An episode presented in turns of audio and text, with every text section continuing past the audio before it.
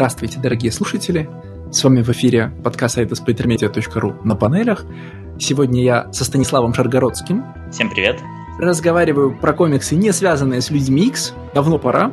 У нас, как обычно, у нас, как обычно, четыре комикса, длинные разговоры о них. Я тут, кстати, слышал прекрасную мысль, которая оправдала мне наши подкасты значит, целиком. В довольно известном в русскоязычной среде подкасте Куджи, э, который ведут комик э, Тимур Каргинов и редактор Н плюс один, господи, как его зовут, Андрей Коняев, э, звучало классно. У них подкасты занимают не больше часа.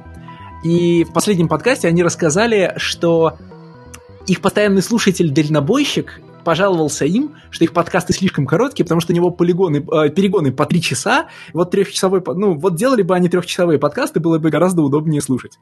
Поэтому наш потенциальный слушатель, вероятно, должен быть дальнобойщиком, который читает комиксы. Ну да, потому что у нас меньше двух часов не бывает в принципе, даже если мы обсуждаем один выпуск. А, я хотел сказать для слушателей, что э, несмотря на то, что у нас сейчас такой достаточно плотный график по нашему спин-оффу Panels of X, э, мы не хотели, и это был изначально план, забрасывать основные выпуски, потому что, в общем, и самим хотелось бы периодически делать перерыв и отвлекаться от мутантской экстраваганзы. Э, но единственное, конечно, не в таком графике, в котором мы до этого писались, просто потому что время у нас не резиновое. Вот, поэтому мы на вот эти ближайшие три месяца, то есть один месяц уже прошел, еще пару месяцев, пока будет э, Хикмановская макси-серия, у нас будет график э, вдвое реже, то есть не раз в две недели, а раз в четыре недели. Но мы постараемся его компенсировать тем, что в каждом выпуске будет не одна читательская заявка, а две, потому что э, Никиты и так много, его хватает в э, Panels of X, а поэтому вот на эти там три месяца мы будем с Лешей вдвоем, но зато будет по две читательские заявки, поэтому считайте, что как будто выпусков 6 и как будто 6 читательских заявок. Так что слушательских. Поэтому у нас все одно на другое наложилось. И мы можем приступать, Алексей. Да, и я, когда читаю, я все время забываю, кто что предложил, ну, кроме своей, понятно, заявки. А, но при чтении стараюсь вспомнить, чья, чью заявку я читаю, чтобы понять, чем руководствовался человек, который ее предлагал. И э, в этот раз я, значит, долгое, долгое время считал, что, э, значит, путал местами твою и пользовательскую заявку и говорил себе, ну вот, блин, Стас опять приложил чудесную вещь, а я какую-то фигню. Ну, а пользовательскую заявку надо, ну, читать, потому что она пользовательская, куда мы денемся. А потом, значит, э, глянул, и оказалось, что нет, что я все перепутал, и что Ask for Mercy Ричарда Старкинса и Эбигейл Джин Хардинг – это твоя заявка. Я, конечно, не должен удивляться, потому что ты, ты известный проповедник Ричарда Старкинса в подкасте, но у меня появилось гораздо больше вопросов, чем было. Ну, э, я так понимаю, про чудесную вещь ты говоришь про Little Bird, и про Little Bird я уже говорил, и когда для патронов мы делали выпуск, э, не выпуск, а пост с комиксом, который будем обсуждать, что его предложил кучу человек, и в том числе хотел предложить я, но сейчас уже нет смысла, раз это слушатели изъявили желание. Поэтому я предложил другое. Если ты помнишь, у нас есть такой немного из внутренней кухни, у нас есть файлик, в котором мы заносим те серии, э, которые потенциально готовы предложить в будущем. Соответственно, Little Bird там был, ну, с первого выпуска выход Little Bird. Да, и это, конечно, Но, ожидаемо да. для всех, я думаю. Да, в, в итоге, в итоге, конечно, я его оттуда исключил просто потому, что его слушатели так просто единогласно предложили. А, поэтому я предложил Ask for Mercy. Ask for Mercy я предложил по двум причинам. А, я его не читал, как всегда, до того, как предложил. А, но я его предложил, потому что а, это первая большая дебютная работа Эбигейл Хардингс, и потому что это Comixology Originals, который мы еще не обсуждали. То есть вот мы каждый раз, когда пытаемся что-то предложить, у нас, ну, у всех разные, э, скажем так, причины, почему они это делают. Вот э, иногда причины бывают такая, что давай обсудим новую модель издания комиксов. Вот в, в разрезе этого комикса, можно даже не сам комикс, а давай поговорим про Comixology Originals. Поэтому я решил, что здесь будет за что зацепиться. Ну, а мои много вопросов, они, понятно, относятся не к форме комикса, как раз я понимаю, что тут обсуждать, а к его содержанию. потому что, как это, э, я ожидал от этого комикса э, в начале несколько больше, чем в нем потом произошло. Это, в общем, будет сегодня повторяющийся мотив, мне кажется, для, все, для рассуж... моего рассуждения по всем заявкам, но как-то вот Ask for Mercy особенно в этом смысле разочаровывает. Э, потому что, в общем-то, давай честно, Стас, ты, предложил, ты принес в этот, в этот выпуск а, как правильно сказать, я все время путаю эти термины, сёдзё мангу. Историю про волшебную девочку, значит, которая оказывается избранной, преображается, когда хватается за волшебное оружие, ну и все такое. Волшебные а, девочки побеждают фашистов. Ну, типа того, да. Ну, а, давай тут... сейчас немножечко, немножечко прям такое, немного бэкграунд, да, про... А, потому что все тут все-таки крутится как раз вокруг этой Эбигейл Хардинг, которая в общем, дебютировала у Старкингс, как это бывает. Старкингс типа, открыл новую талантливую художницу. А, обычно это происходит так, что есть крутой очень фестиваль в Лидсе Thought Bubble. А, в общем, Старкингс сам британец, поэтому он там со всеми друзья, он всегда посещает этот фестиваль, находит там очень клевых молодых талантливых художников и потом дает им работу над элефантманами. Соответственно, а, у нее был ваншот на, на Элефантманом, на Элефантманах, и как раз в этом ваншоте и появился вот этот персонаж, который в этой серии будет, Ализарин, который, ну, короче, Доктор Стрэндж местный. Вот, и он в том самом ваншоте был буквально Доктором Стрэнджем. То есть у него был свой э, этот Вонг, у него был там свой этот Айо Фагамото, и, короче, просто один в один и, в общем, в этом плане элефантмены себе особо не изменяли, потому что они всегда были, ну, очень много выпусков, которые были трибьюты чему-то, в том числе и марвеловским комиксам или фильмам и так далее. Поэтому э, там, не стоит задаваться вопросом, а как работает магия в мире элефантменов. Это вообще не важно, просто нужно было сделать такой трибьют доктору Стрэнджу, и, соответственно, они сделали. И я так понимаю, что а, ну, во-первых, им понравилось вместе работать, и именно вот этот персонаж и сама эстетика, она больше исходила от художницы, то есть это из серии, что типа, Эбигейл, что тебе интересно порисовать? Давай расскажи. Она такая, типа, мне нравится магия, мне нравится там, Доктор Стрэндж, Дитка, все дела. Он такой, окей, хорошо, я это впишу в Элефантмана, давай ты нарисуешь. Окей, все, они порисовали, сделали. Он такой, хорошо, что дальше будем делать? Он такая, ну вот, как бы мы сделали этого персонажа, ну, по сути, она, давай-ка мы разовьем это во что-то большее, чем просто там один выпуск. Он такой, хорошо, давай, давай какой-то пич. Потому что, насколько я понял, из мимолетных там высказываний, большая часть того, что по содержанию мы получили, это с ее стороны. То есть это буквально то, что мне было интересно нарисовать, то, что, о чем мне было бы интересно рассказать, а, Старкингс уже был в данном случае таким менеджером, который все это контролировал, э, скриптор, который все это вписывал, ну, редактор, короче, такой редактор. Э, и ну и, безусловно, человеком, на деньги которого это все становится возможным. Ну, конечно, конечно. Потому что картина, ну, которую ты описываешь, это сейчас почти, по сути, почти единственный способ открывать эм, а, новые звезды в комиксах э, сценаристы, у которых деньги есть, охотятся на художников, у которых денег нет. А художник ну, все-таки смотри. более дорогой специалист всегда. Погоди, ну, э, когда вот на имидже они делали, тогда, безусловно, это Старкингс, ну, буквально заплатил ей на его деньги все это делать. Сейчас это выходит все-таки в рамках э, Comixology Originals, поэтому деньги, ты думаешь, что идут оттуда, а не из кармана Старкингс. Ну, изначально. Сейчас уже да. А, я, ну, во-первых, сейчас деньги от, от, идут оттуда, в том числе потому, что под фамилию Старкингс могут дать денег. Старкингс все-таки один из немногих таких, знаешь, э, магнатов комикс-индустрии. Ну, человек, который обладает не только авторской репутацией, но и репутацией деловой. И, ну, там, связан не только с другими сценаристами, художниками и редакторами, но и с менеджерами в индустрии.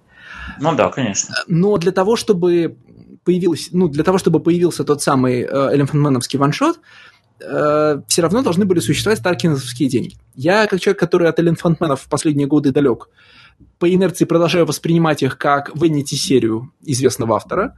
Ну, в смысле, почему в то, та или иная штука происходит в серии Elephant Man? Потому что Старкингсу забавно этим заниматься, а развлекается он на свои деньги, имеет право. Э, и это как бы единственный, я повторяюсь, способ э, открыть сейчас нового художника. Поэтому очень круто, что люди, с, значит, что люди с деньгами в комиксах, типа Старкингса, инвестируют в, ну, как бы сказать, в запуск новых звезд, причем там сразу на сериях. То есть вот уже у Хардинг за плечами там условно 10 номеров комикса, это уже, ну, э, хорошая база, чтобы, чтобы куда-то с этим идти. Да? Ну, это и по идее, такое. Да, это порт... Не только, ну, знаешь, не только портфолио. Портфолио можно формировать из комиксов, которые ты рисуешь для себя и публикуешь в интернете. А изданные комиксы – это подтверждение того, что какие-то другие люди с тобой связались, и их устроило то, как ты работаешь, как ты, ну, а, как ты ведешь себя в процессе работы и так далее. Потому что в первую очередь редактора большого издательства ведь будет интересовать э, не то, красиво ли ты рисуешь, а то, удобно ли с тобой работать. Э, это же основ... как бы это вторая версия, связанная с Грегом Лэндом всю жизнь, да? Одна версия, что у него есть какой-то страшный компромат на ключевые фигуры в комикс-индустрии, а вторая, что он прям настолько э, приятный в общении, укладывающийся в любые промежуточные дедлайны и профессионально ведущий себя художник, что с ним комфортнее работать, чем, чем с половиной прим-балерин, э, которые, скажем, то дедлайн не выдержат, то редактору гадости наговорят. Но это, понятно, мы никогда не узнаем. Э, пока все, присутств... пока все э, участвующие в, в этой затее не умрут история, которую ты рассказал, контекстуализирует комикс очень хорошо, но все еще непонятно, в таком случае еще более непонятно, зачем в этой истории Старкингс. А, то есть, как бы, что дедушка забыл в этом комиксе? Ну, смотри, э, во-первых, мы уже это сказали, без Старкингса этого комикса просто не было бы, в принципе. И тут еще важно именно то, что с этой серии в том числе запускался э, Comixology Originals, то есть как, как было, да, Элефантман это серия, которая идет уже черт знает сколько лет, то есть на момент запуска Sology Originals там вышло типа 80 с чем-то выпусков, и, ну, как в современном мире, там может выходить авторская серия э, на 80 выпусков, это, ну, и, и если она не от Киркмана, можно представить, да, насколько это дости... насколько это огромное достижение. Тем не менее... Интересно, что в качестве базового примера ты приводишь Киркмана, а не Джима Баллента. Потому что авторская серия на, на множество выпусков в современном мире – это Джим Баллент. Но она не продается так, как Киркман, ну, то есть... Да, но зато она не стоит на плечах никакого издательства и никаких хитовых серий. Джим Баллин – человек-оркестр. И то, что он продолжает выходить, а, серия продолжает выходить, а Баллин продолжает жить со своего комикса, вот, э, вот значит, никто из нас не, должен, не может мечтать стать Киркманом, но все должны мечтать стать Джимом Баллинтом. В любом случае, эм, я так понимаю, что у Старкингса с э, имиджем произошел не то что разлад, но как-то охладили отношения, потому что ну, логично, что со временем элефантманы начали приносить все меньше и меньше денег э, имиджу.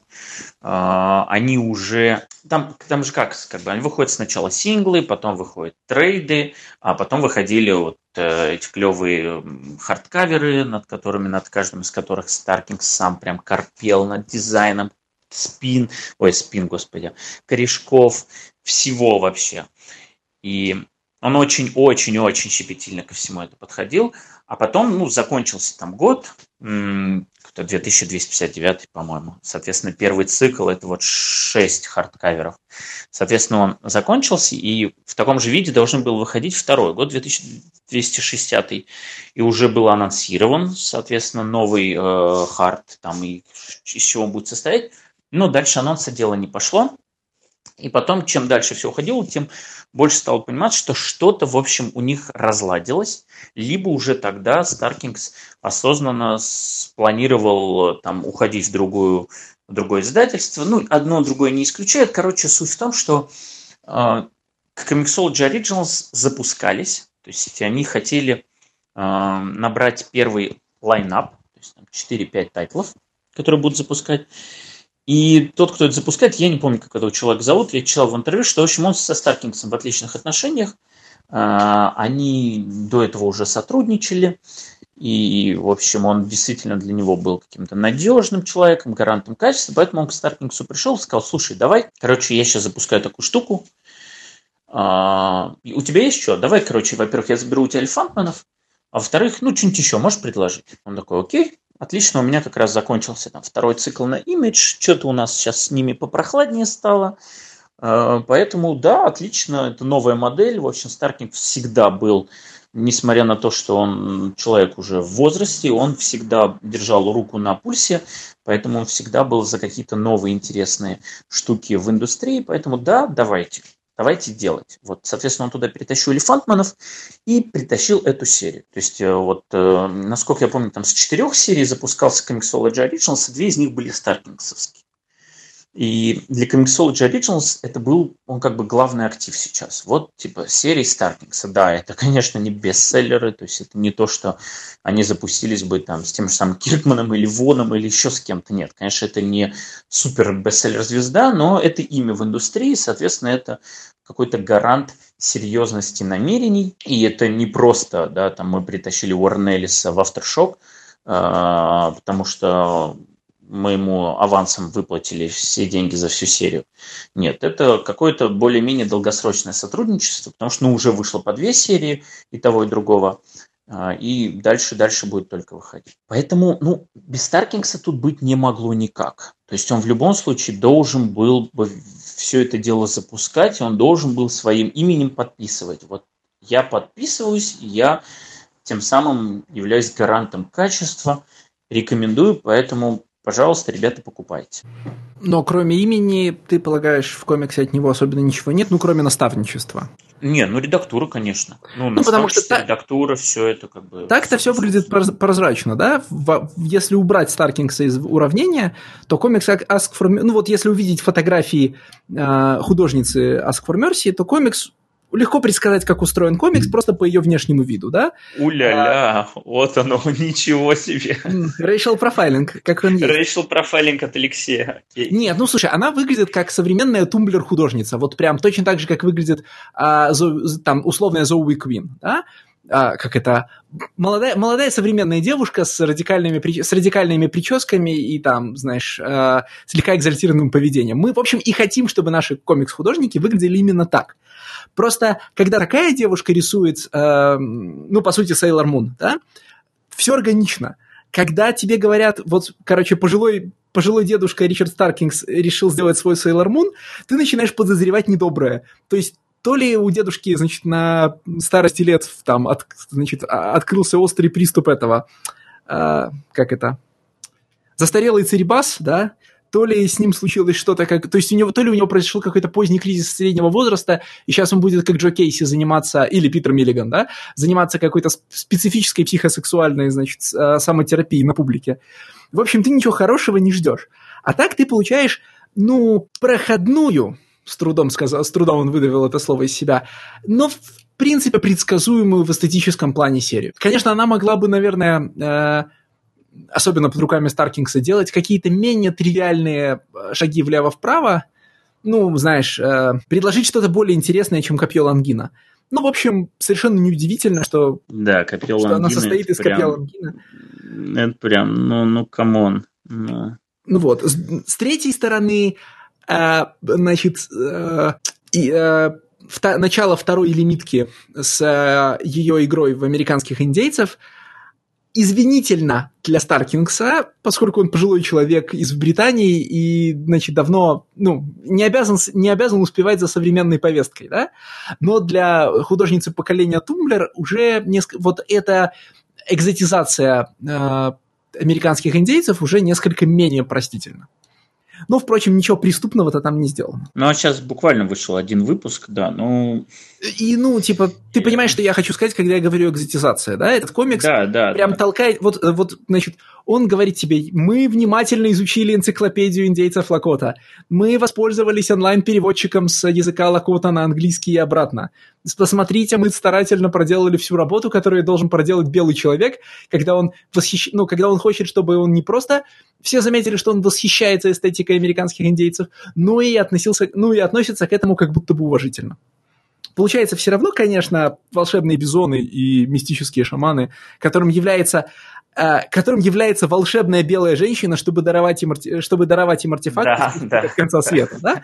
Ну, в общем... Я, я согласен, я согласен, что, в общем, комикс набор достаточно, ну, не то что тривиальных, но уже э, 10 тысяч раз использованных тропов, э, каких-то зацепок, ну, копье Лонгина, нацистская Германия, ну, ну, come on, ну, как просто в 2019 году можно с этого начинать свой какой-то более-менее длинный комикс, да, потому что я так понимаю, что здесь там намерение писать и писать, да, потенциально они могли закончить все на первой мини-серии, но судя по тому, что они делают, конца пока не видать. То есть нельзя сказать, что... Точнее, не так. Оно может закончиться и на втором мини-серии, и на третьей, и на четвертой. В этом плане структурно э, нету зацепок к тому, где как закончится. Но начинать опять вот с этого, я буквально, когда это появилось, опять это Spare of Destiny, я сразу, ну, ёб твою мать, ну, ну как, да, ну, ну, ну, ну сколько уже можно про это говорить? Действительно ли сейчас вы предложите что-то интересное, хотя на самом-то деле чуть-чуть интересно они предлагают, да, что особенность этого копья заключается в том, что наконечник-то у него был там из метеорита, из какого-то волшебного м- металла из другого измерения, прочее, прочее. И дело не в том, что, в общем, им проткнули Христа. Но... Но даже это мы уже видели сто раз. Но да, э, это не то, чем можно прям вот вау-эффект. И у меня была определенная надежда на то, что, возможно, будет какой-то интересный оригин у всего этого конфликта, но он тоже настолько прост и настолько обыден, единственное, что там смущает, что э, там типа, нам представляет роман э, девушки, которая вот, вот только-только, извините, достигла возраста согласия и э, такого уже пожилого человека, и это прям такое ну и ты ну, понимаешь, что я подумал, когда... Момент. Ты понимаешь, да. что я подумал, когда добрался в этом, до этого места комикса, учитывая его авторов, да? Да, я подумал, что типа что-то как-то скользковато это, ребят, не находите? Да, но вот и как бы если это все сочиняет, э, значит, молодая художница, а не пожилой сценарист, это несколько извиняет все написанное. Ну, не до конца, но в большей степени, да? Ну да, да, сомнительно. Ну, я думаю, что в конечном итоге все равно все, все это пишется только для того, чтобы она это рисовала. То есть первичен в любом случае рисунок ради этого, а, все это затевалось, поэтому э, это, это буквально серия для художницы. То есть это вот буквально расскажи, что ты хочешь порисовать. И вот она говорит, я хочу порисовать огромных монстров, а, я хочу порисовать э, нацистскую форму, потому что, ну, она достаточно клевой с эстетической точки зрения. У многих, в общем, она вызывает определенные эмоции, не только там отрицательные, просто вот чисто с э, не, да, эстетически там много прекрасного. Эстетически. Я с удивлением вот. для себя обнаружил, что э, черное, черное солнце в зале Веверсбурга, оно правда зеленое. Я понимаю, что это такая страшная мелочь. Да вот там э, вот этот орнамент черного солнца, который мы видим в сценах вызывания демонов в Веверсбургском замке, угу. этот орнамент темно-зеленый, э, ну, потому что вообще всегда чудовища из Ктулхианского мира темно-зеленые, и здесь тоже – я подумал, нет, ну, конечно, в замке-то оно черное, там черные вставки на белом мраморе, а здесь оно зеленое для того, чтобы портал светился зеленый, монстры были зеленые. Но нет, Википедия сказала мне, что вот этот орнамент в зале, он тоже темно-зеленый. Не знаю, может быть, кому-то это тоже будет интересно. И, соответственно, этим же можно объяснить и второй арк, да, то есть, ну, это, по сути, Да, просто индейцев рисовать клево, индейцев, животных рисовать клево, демонических волков, этих всех бизонов горящих. Да, да и прям скажем... Даже, даже не принципиально, что это все связывает. Да, сюжет в этом смысле, он буквально excuse, да, причина, почему мы видим да. то, что мы видим. Почему они, в, э, почему они находятся именно в Париже? Ну, потому что Париж рисовать весело. Ну, там, э, вот этот э, Париж перв, первой половины 20 века тоже красиво и прикольно рисовать. Романтические кафе, там красивые улицы. Практически все, пожалуй, что кроме первых сцен – которые такие намеренно, ну, которые происходят в среднестатистической скучной обстановке в Британии, да, все остальное это действительно вещи, которые художник и так бы рисовал в свое удовольствие, а тут есть причина собрать их на сюжетную ниточку и получить ожерелье. И деньги в придачу. Ну, много ли денег приносит Comixology Originals, я, конечно, не, не представляю, мне интуитивно кажется, что не очень много. Ну, в смысле, ну, что это там... меньшие деньги, чем даже работа на большую двойку. Не говоря ну, уже про авторские не, серии. Ну, в смысле, даже. Большая двойка, она достаточно много денег приносит. Она для... А, я так понимаю, что Примерно такая градация, да, у нас есть авторская серия, а, когда ты еще не суперзвездный сценарист, тебе приносят одни деньги. А, большая двойка, безусловно, это шаг вверх, потому что это стабильность, это гарантия того, что тебе что-то да предложат, даже если ты не на эксклюзиве, если ты все будешь делать нормальный дедлайн, вот как ты сказал, если с тобой будет комфортно работать, у тебя всегда будет работа, неважно, там, мини-серия, arc, ongoing, или там one-shot, это стабильность и плюс это стабильный заработок, а не зависимость от того, как же продадится твоя авторская серия. И уже следующая стадия, когда ты становишься прям большой звездой, и тебе уже не нужны все эти эксклюзивы Marvel и DC, ты начинаешь хорошо зарабатывать на авторской серии. Но это уровень Брубейкеров, Гиллинов и прочее. То есть не, это, я... не, э, это не тот уровень, на котором можно говорить, что даже двойка, там, не говоря уже об авторских Я говорю даже двойка, потому что если мы сравним двойку, гонорары двойки с другими издательствами, которые платят э, не роялти, а, а там таксу за то, что ты делаешь, Aftershock, Аватар, Бум, да, э, большая двойка окажется в хвосте. Понятно, что все эти деньги в индустрии не особенно светятся, но как бы люди же говорят, пишут в Твиттере, так сказать, разговаривают, простите, на комиконах. Большая двойка платит не то, чтобы не только мало, но и меньше, чем могла бы в своем нынешнем состоянии. Вот какая история. То есть на всякие динамиты и автошоки тупо выгоднее работать. Сложно вообще сказать, в принципе, как сейчас успешно, насколько успешно сейчас функционирует Comixology Originals, потому что, э, ну, есть несколько да, моментов. Во-первых, они не особо расширяются. То есть у них там есть заявленная вторая волна. Я не помню, тоже помню, типа 4 серии, что-то такое. Но в этой второй волне особых звезд не замечено. А, у них нету каких-то пресс-релизов о том, как у них хорошо прошла первая волна. Они, конечно, это активно пушат в комиксологи, и это большое преимущество, ну, потому что комиксологи, в общем, это весь цифровой рынок. Ну, я не знаю, 95% цифрового рынка. И когда там каждый новый выпуск, он пушится, пушится, это прям большое подспорье. А, но у них же все, что идет э, от Comixology Originals, оно сразу же идет в подписку. То есть в Comixology Unlimited, насколько я... Или не Unlimited, как он там называется. Unlimited, да. Да, соответственно, это то, что те, у кого уже есть оформлена подписка, они получают бесплатно. И вот тут опять начинается, да, как, как разделять успешность а там, типа, на Netflix ради этого подписывался или нет, да, как распределять деньги между проектами, которые там запускал. Эм, поэтому сложно сказать. Надо, конечно, было бы неплохо посмотреть, насколько это потом активно печатается, потому что дальше это печатается по формату print on demand. Это у Амазона 100 лет в обед эта штука есть. Здесь она поставлена на поток. Э, буквально, если тебе понравилось, выпускается трейд, э, и ты можешь его заказать, чтобы тебе его напечатать. Ну, понятно, что тебе не одну штуку для тебя печатать, все-таки это накапливается какое-то количество заказов. Э, и потом уже выпускается тираж. Но, тем не менее, нет такого, что если ты пропустил тираж, то все. Да? Еще теперь на барахолках или на eBay.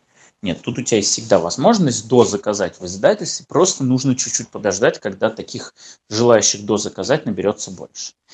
И вот сколько вот на этом print on demand печатается и какие там тиражи, я, честно говоря, не смотрел. Поэтому сложно говорить и оценивать, насколько это дело все успешно идет. Я подозреваю, что они эти тиражи не будут светить. Amazon вообще не очень любит светить свои а, обороты в какой-то... Ну, Amazon любит говорить, сколько денег он получает в сумме, но не любит светить обороты в каких-то отдельных вещах, потому что это, ну, э, как и Netflix, э, такие компании сейчас очень не любят, когда их, когда их прибыль можно прогнозировать э, независимым оценщикам, поэтому они не рассказывают, сколько они зарабатывают на своей, значит, эротике про динозавров, сколько они зарабатывают на, на uh, Comixology Originals, Amazon, там, телевизионных Originals и так далее. Вообще, uh, первый же сум, как это, первый же слейт амазоновских запусков, он клевый в плане... Если бы я не знал, что обычно в такие места авторы ходят делать довольно проходные, но, как говорил, значит, прежний рецензент Spider Media Олег Хижняк приятные работы. Я бы даже повелся там что-то из этого читать, но мы прекрасно знаем, как это все происходит. Потому что там же есть, знаешь, э, там есть Джим Заб, там есть Энди Диггл, э, Заб, причем Заба иллюстрировал дай бог памяти, ну, кто. Ну, Джимзап, Энди Дигл, это один Данбар, летчик, вот. а, Джимза, а, Джимзап, один, ну, один сбитый летчик, а другой не взлетевший летчик. Ну, то есть... Э... Ну, хорошо, Дигловскую серию иллюстрирует этот э, Шон Мартин Боро, который был художником на Бэтмене у Грега Раки. Э, ну, такой клевый, клевый, нуарный, клевый нуарный Бэтмен был у него, да? Потом... Э, да там есть и Стоун Кинг, который Тайлер Круг иллюстрирует. Да-да-да, Тайлер Круг, конечно. Uh, ну, я не знаю, сбитый, же, сбитый ли летчик для нас сейчас Сэм Хамфрис? Uh, ну, конечно, там есть Магдалин Визаджо. Однозначно. Однозначно. Сбитый, да. Ну, а, а, а насколько взлетел Сэм Хамфрис, да? Я помню только одну работу Сэма Хамфриса, которая э, была более-менее интересная. Э, я уже забыл, как она, про музыкантов там в ацтекское время. Не, не помню, что такое. Ну и, конечно, там есть Магдалин Визаджо, но она сейчас есть везде. Просто, по-моему, кроме Марвела и DC нет ни одного издательства, в котором у Магдалин Визаджо не выходит авторская серия. Очень, очень плодовитый сценарист, как Кристофер Сибела недавно.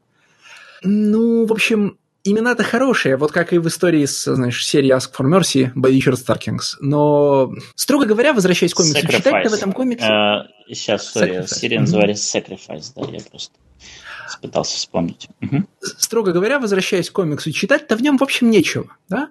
В нем не то чтобы много чего есть рассматривать, потому что художническая работа тут интересная, но так не хватающая звезд с неба, да? Ну, вот ты правильно подобрал слово «интересное», да, это не типичный рисунок, не сказать, чтобы он какой-то прям, какое-то новое слово, нет, очень всегда можно подобрать кучу эпигонов там, ну, или просто схожих, да, стилистических решений. Мне, например, работа с цветом очень напомнила, как с ним работает Бен Темпл Смит. Вот.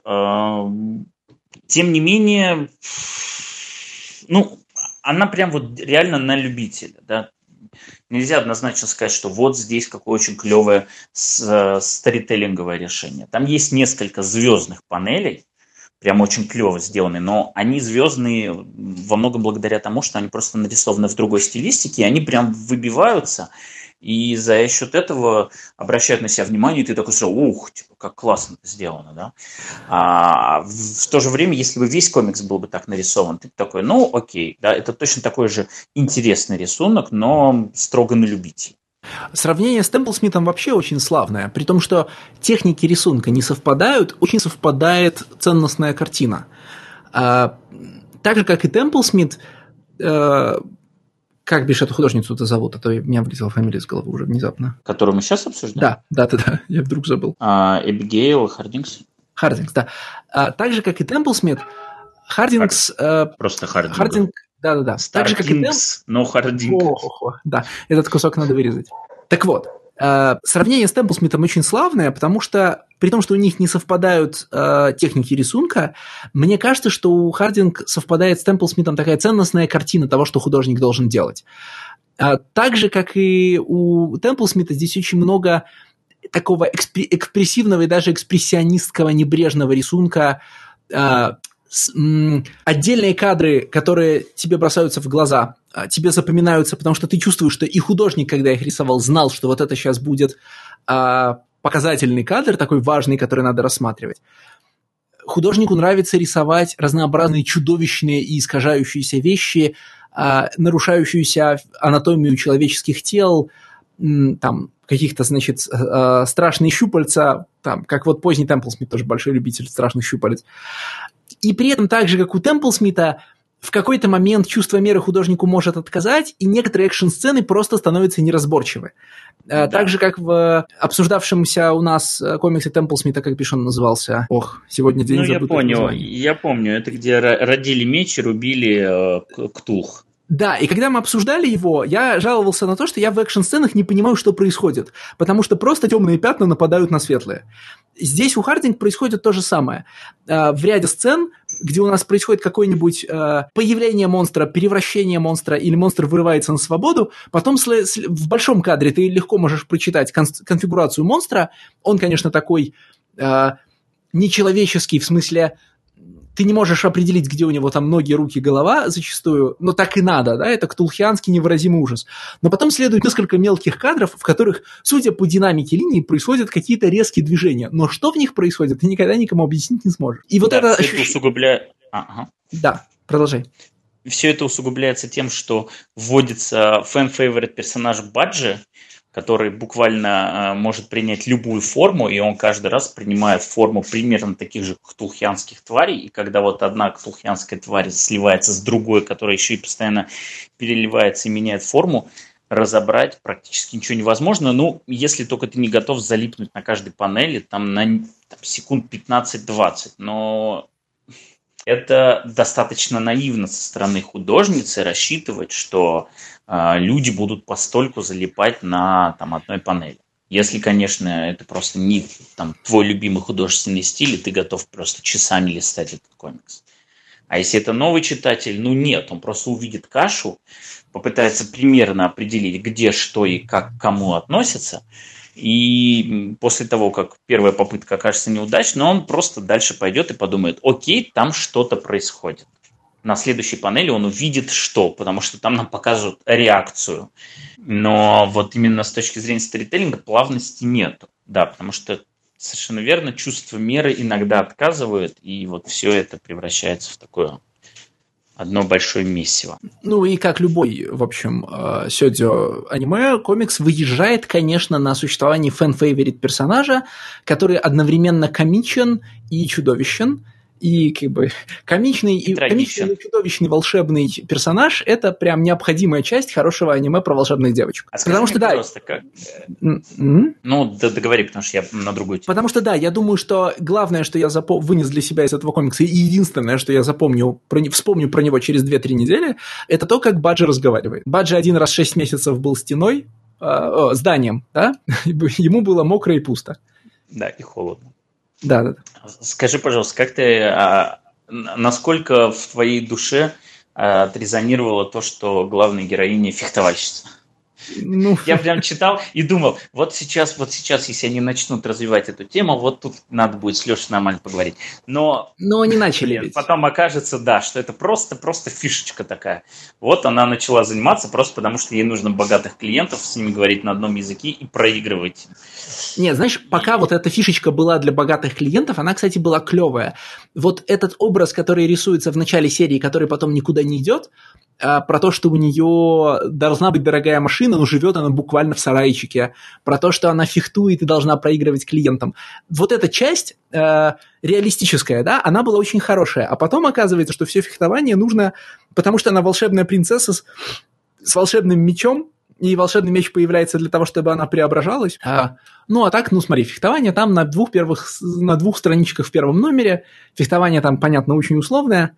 Я ты знаешь, так и, не, например, не взялся открыть э, комикс с говорящим названием «Фенс», который издает Boom Studios, потому что я подозреваю, что он не про фехтование, а про любовь. Но да, ничего о фехтовании мы в этой серии сказать не можем, потому что его дальше этих двух страниц нет. Так же, как нет, например, и Парижа. Э, а зато, зато есть много фраз на немецком языке, переведенных с помощью, я подозреваю, Google Translate. И потом также много фраз на языке Лакота, две фразы на французском. Прям этот вел хронику, прям списал. Так, окей, вторая фраза на французском.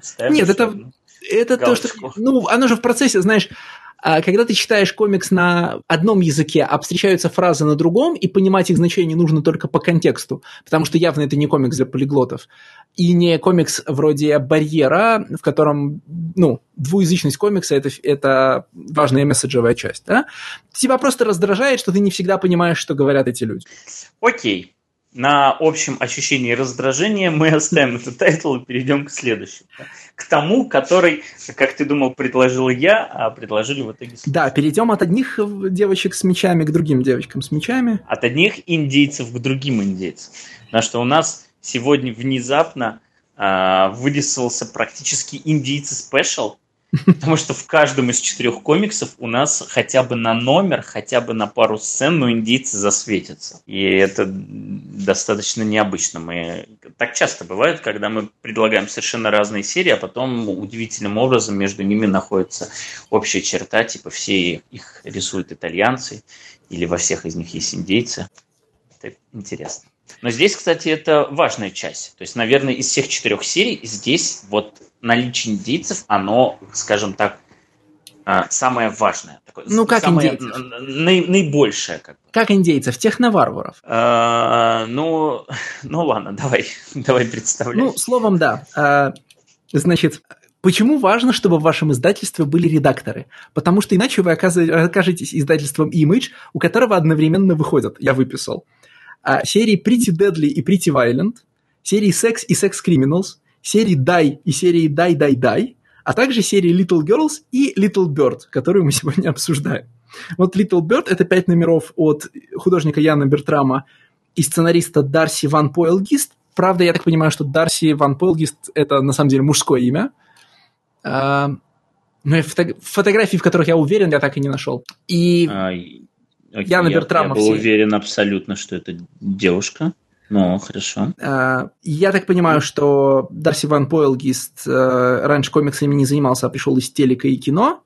Ну, а Яна Бертрама все, наверное, уже примерно знают, как комиксного э, художника птенцы гнезда Касадеева. Да, Почему? Данном... Стоп, стоп, стоп, погоди, погоди. Какого, какого, подожди, гнезда? А тебе он не напоминает Касадеева? Нет, нет, я уже четко обозначал, что Ян Бертрам – это птенцы Куайтливского... Э, Куайтли... Э, да, конечно. Типа, подожди, какой это уже по счету выпуск подкаста, где я путаю фамилии Куайтли и Кассаде? А, так ты спутал их, все, окей. Да, я вечно путаю эти... Конечно, нет. Нет, знаешь, бывают просто иногда такие штуки, когда... М- которые очень сложно связать, но если ты обратишь внимание на детали, то вот прям сразу ты не можешь развидеть. Вот э, как-то Женя Еронин обратил внимание, что у Ади Гранова, а, который, ну вот экстремис рисовал, да, ты помнишь такой?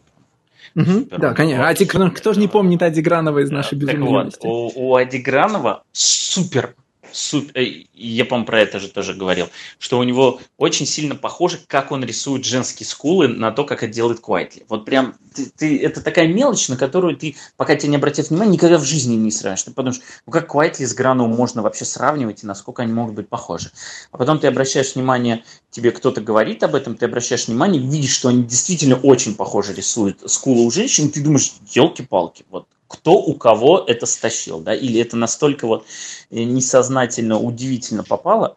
Поэтому я думаю, что вот сейчас будет тоже что-нибудь такое. Ты скажешь, что Ям Бертран и Кэссиди вот что-то, какую-то одну мелкую деталь рисуют. Нет, я просто, как всегда, путаю двух художников на К. Я уверен, okay. что я это раньше в подкасте уже сделал больше одного раза. Ну, а Квайтлевского тут ты понимаешь очень много. Здесь очень, ну, здесь очень квайтлевская конечно. анатомия, очень квайтлевская пластика у персонажей. Здесь этого хватает. Конечно. Не, ну в этом плане Бертрам прям один из самых э, звездных и интересных. Это вот как раз мы когда говорили про э, первый этаж, э, второй этаж. Вот э, Бертрам тот, кто старается построить свой второй этаж на первом этаже Квайтли. То есть и тут ограни... ему является просто имитацией. И тут для него прям созданы шикарные условия, потому что Uh, во-первых, он здесь очень здорово, здорово выступает в дуэте с Холлингсвортом. Холлингсворт, конечно, делает то же, что он делает, как делает всегда, но его, видимо, на это и берут. Ну, как всегда. Есть uh, такой, знаешь, типичная, типичная покраска Холлингсворта номер 4, uh, когда все немножко розовое и немножко светится. И вот этот эффект, значит, светящихся полей здесь занимает весь комикс.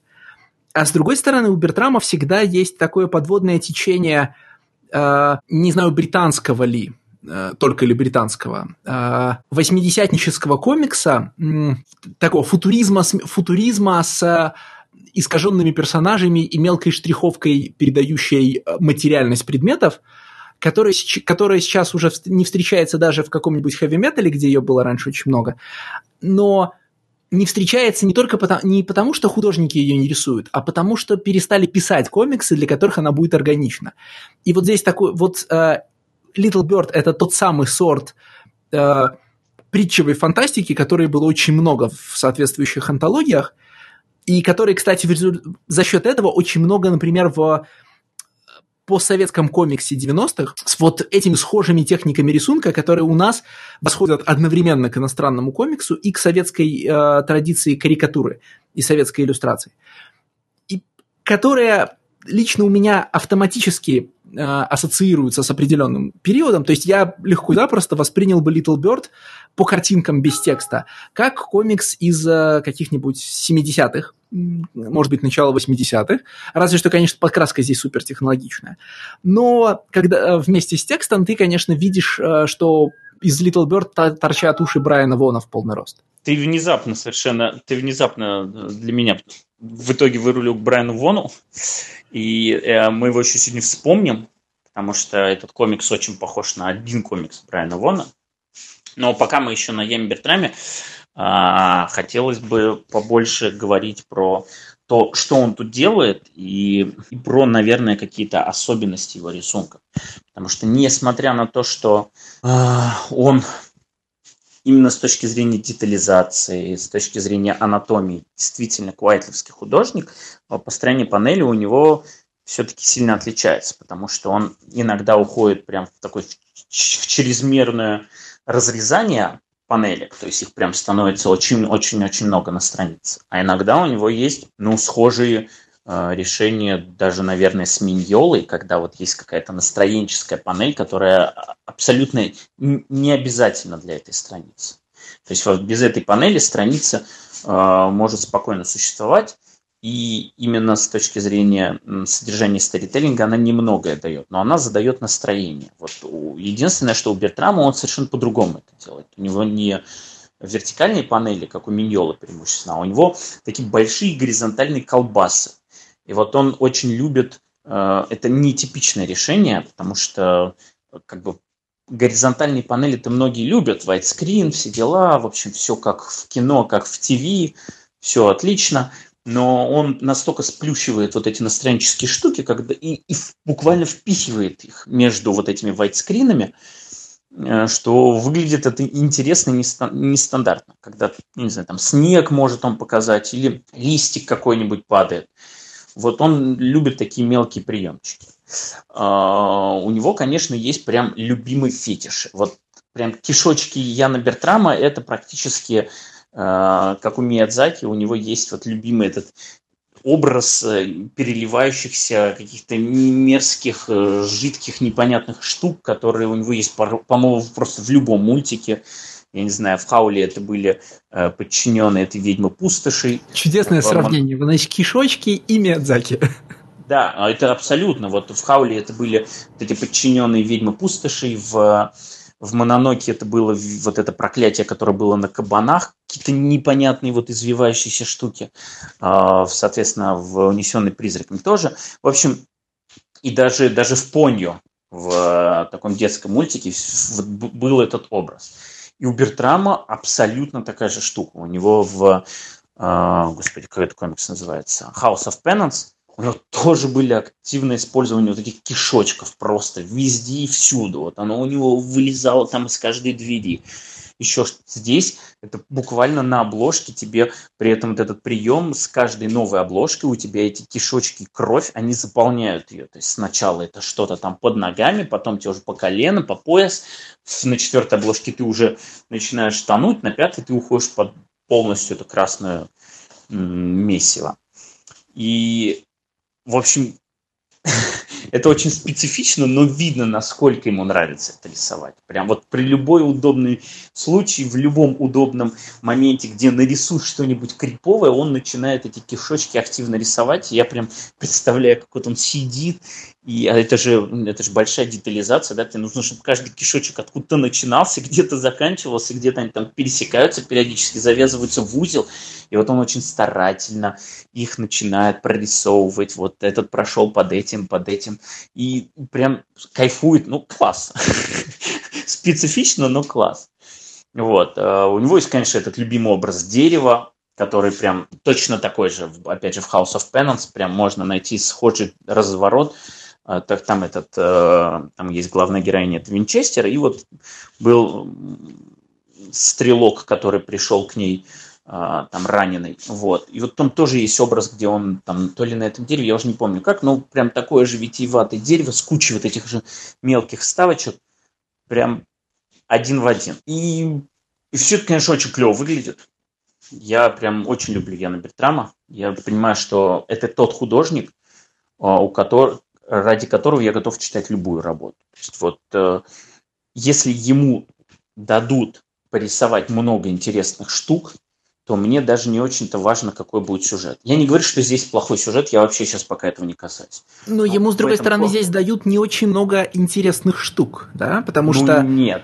Вот я за вычетом вот, рисования я... природы, эстетика вот этого футуристического общества, которое надо изображать, она очень аскетическая, да, епископы в сутанах, э, значит, монашки, соответственно, в хабитах, летающий янтарный шар, никаких довольно сложных таких конструкций нету. И когда вот я читаю, значит, техногенные сцены в Little Bird, я все думаю, вот если бы Ян Бертрам там, значит, иллюстрировал бога императора Дюны, чтобы вот, ну, понимаешь, да, или там такие сюжеты в духе, как его зовут, Кацухира Атома, да, чтобы было, чтобы как бы и кишочки было ему где порисовать, и чтобы у него были такие Э, разнообразные скопления шизоидных каких-то костюмов, безумной техники, всяких штук, в общем, таких, тоже, прям скажем, кишкообразных, на которых он мог бы разойтись. Ну или э, там, чтобы хотя бы, я не знаю, у него э, страшно, страшно рубились какие-то более интересные персонажи, чем, обез, чем обезличенные одинаковые солдаты. Потому что ну, здесь... Вот то, что, э, то, что ты рисуешь, да, про кучу-кучу разных каких-то там интересных штук, это все-таки прям чисто Джеффа Деровская штука, когда у него там на одном двойном развороте 50 э, тысяч персонажей, ни один из них не похож на другого, и все они разные, и ты прям можешь на час залипнуть, чтобы посмотреть, что из них каждый делает. Вот здесь, когда я говорю, что ему дали интересное порисовать, а, понятно, что у этой интересности у него есть определенные ну, градации, да, есть прям абсолютное безумие, когда на каждой панели тебе дают, пожалуйста, просто, просто unleashed, да, рисуй, что хочешь. Здесь все-таки да, вот мне есть, понравилось. Есть психоделического прихода, которая совершенно офигенная. Вот мне как раз понравилось, что здесь есть и разные локации, да, и футуристические это города. Есть там один интересный аванпост в пустыне, есть это подземное место, где все эти элдерсы живут, а, есть, соответственно, эти спаленные города. А, при этом вот вся эта техника, она тоже интересная. Где-то есть эти инквизиторы футуристические, где-то есть там порталы, которые разлагают тебя на атомы, и потом по этим же атомам собирают в другом месте. Где-то есть эти три ноги э, уэлсовские, э, которые просто там охотятся.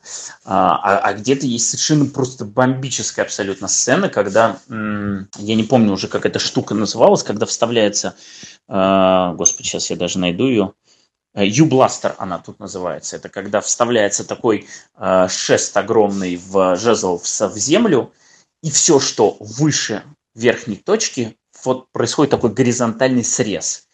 И когда вы злодеи, они все нагибаются, потому что знают, что сейчас будет, и происходит этот горизонтальный срез, и прям показывается, как весь лес, просто все деревья, там в радиусе 50 метров, и в том числе повстанцы, их просто разрезают напополам, и э, это просто упоительно абсолютно. Вот, вот когда я говорю, что ему дали порисовать, я имею в виду в том числе и такие крутые штуки.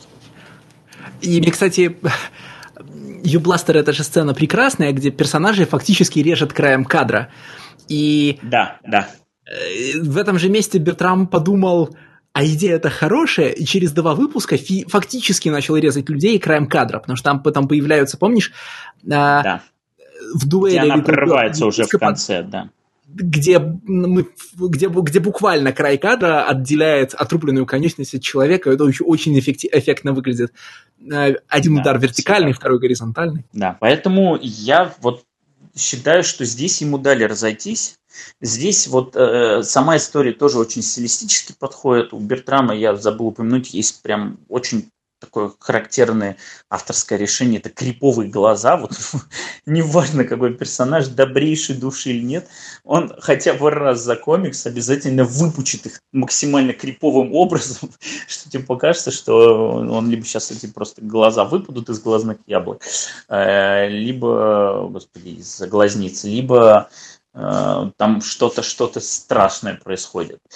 Вот. Ну и опять же экшен, да, вот э, если, например, House of Penance, он в основном брал э, архитектурой, то есть он брал локации вот этого дома, который с кучей дверей, ведущих в никуда, с э, переломленной иногда геометрией эшеровскими местами, э, и вот кишочками, да, криповостью, то здесь прям дали достаточно много простора именно показать экшен. Притом такой очень клевый экшен, как и а крупнокадровый, когда вот прям показано, где там линия среза происходит, так и сильное отдаление камеры, когда в конце она начинает прорываться к этому главному инквизитору, а, и прям камеру резко удаляется, и она практически превращается в точку. Это Little Bird, так прям прыгает от одного убитого к другому. И мне очень нравится, насколько именно с камерой, как работает Бертрам. Ну, тут еще происходит же... в области экшена э, вот этот идеальный пример понятия э, писать под художника, потому что Пойлгист прям делает Бертраму подарки, да, там э, Бертрам любит рисовать э, ран, ну, как бы нанос, нанесение ран и насилие, совершаемое над людьми, и Пойлгис пишет персонажа, которого можно бесконечно калечить, и ему ничего не будет. Ну, вот этого, The X, да?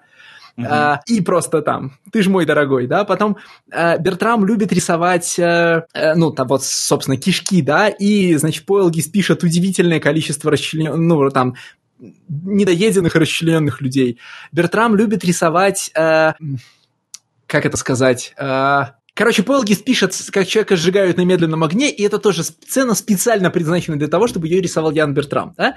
Могли бы сжечь ее побыстрее, но если у тебя есть Ян Бертрам, почему бы не сжечь медленно? У меня все. Да, я понял. Я просто думаю, как перейти к сценаристу и э, с чего начать. Да? Ну, а вообще, с, именно сюжетно комикс похож на, вот ты упомянул Брайана Вона, я сказал запомнить это, потому что он очень похож на We Stand on God. То есть это такой Canadian Resistance, которая пытается противостоять э, вот, штатам, которые вот такие, ну, в Уистентонгард они по-другому выглядят, но там общая канва такая, что есть вот как бы злодеи, они находятся там южнее в Соединенных Штатах, а есть вот у нас такой независимый север, который вот будет э, до последнего повстанничать и сражаться за свою независимость. В этом плане комикс прям очень похож, и вот он тоже толкает эти идеи, прям там с самого же начала рассказывается про м, вот этих вот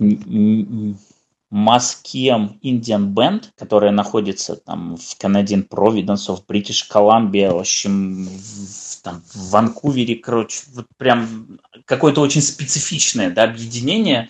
Я не углублялся, не изучал, но я так понимаю, что сценарист или сценаристка, неважно какого пола, она, соответственно, либо оттуда, либо как-то у нее там есть э, родственники или, может быть, какие-то знакомые, ей просто очень интересна эта тема. И она прям с этого начинает и практически этим же и заканчивает. Потому что главное же это вот земля, да, и привязанность к земле. Это, кстати, то, что мы будем обсуждать в следующем комиксе, который ты предложил. Но здесь же буквально последняя фраза – это «I am the land». То есть она как олицетворение этой независимой территории, которую мы вам не отдадим ни в коем случае. Несгибаемый канадский дух, про который почему-то пишут только канадцы, про да, который никто да, больше в мире что... не знает. А потому что у них не было, понимаешь, вот, вот ну не, вот обычно есть у там народов какой-то исторический прецедент, да, когда ты можешь сказать, а вот помните, вот мы тогда вот показали, какие мы. Ну так да, канадцам как бы особенно не с кем. А, а им нечего, да, то есть им нечего в этом плане показать и сказать, что вот смотрите, мы тогда отстояли свою независимость, или вот, вот тогда вот мы показали, какие мы несгибаемые. О, да. Они очень, они очень большие, про них все время в основном шутят, потому что они где-то там на задворках. В общем, их всерьез никто не воспринимает, даже их соседи просто над ними откровенно насмехаются. Но, в общем, они очень большие. От этого меньше они не становятся, и гордость от этого их меньше тоже не становится. Поэтому, как только какой-то канадец прорывается и э, хочет написать про National Pride, он прям включает его по полной и, вклю... и начинает тебе говорить, типа, а вы не знали, а мы на самом-то деле вот такие мы север, и мы вот такие. и начинают педалировать это повсюду. Но, конечно, чтобы это было максимально убедительно, в качестве антагонистов ставятся вот наши южные соседи, которые, в общем, которых весь мир боится, а мы-то им не уступим ни при каких условиях. Но я когда говорил про Вона, я как, на самом деле имел в виду другую серию. Я понимаю. Не я по понимаю, формальным просто... признакам, а по сценарной структуре это совершенно точно сага, да?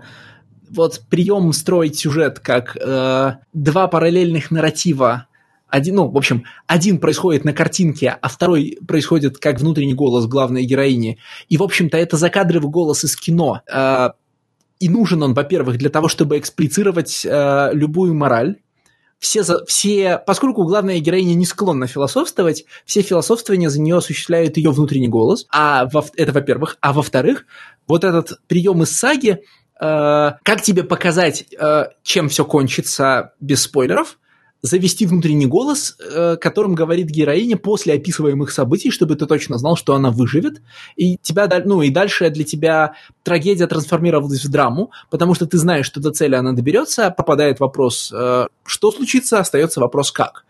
Эта штука в саге работает для того, чтобы мы бесконечно не переживали за ребеночка. Э, здесь она работает в этом смысле послабее, потому что ничего плохого бы не было, если бы мы все время тревожились за пташку и не знали, победит она или нет. Но основная нагрузка, в итоге основная нагрузка по философствованию ложится на внутренний голос. И я в очередной раз вижу комикс, который меня раздражает тем, что он дробит на свои мысли закадровые на очень, на очень маленькие кусочки фраз.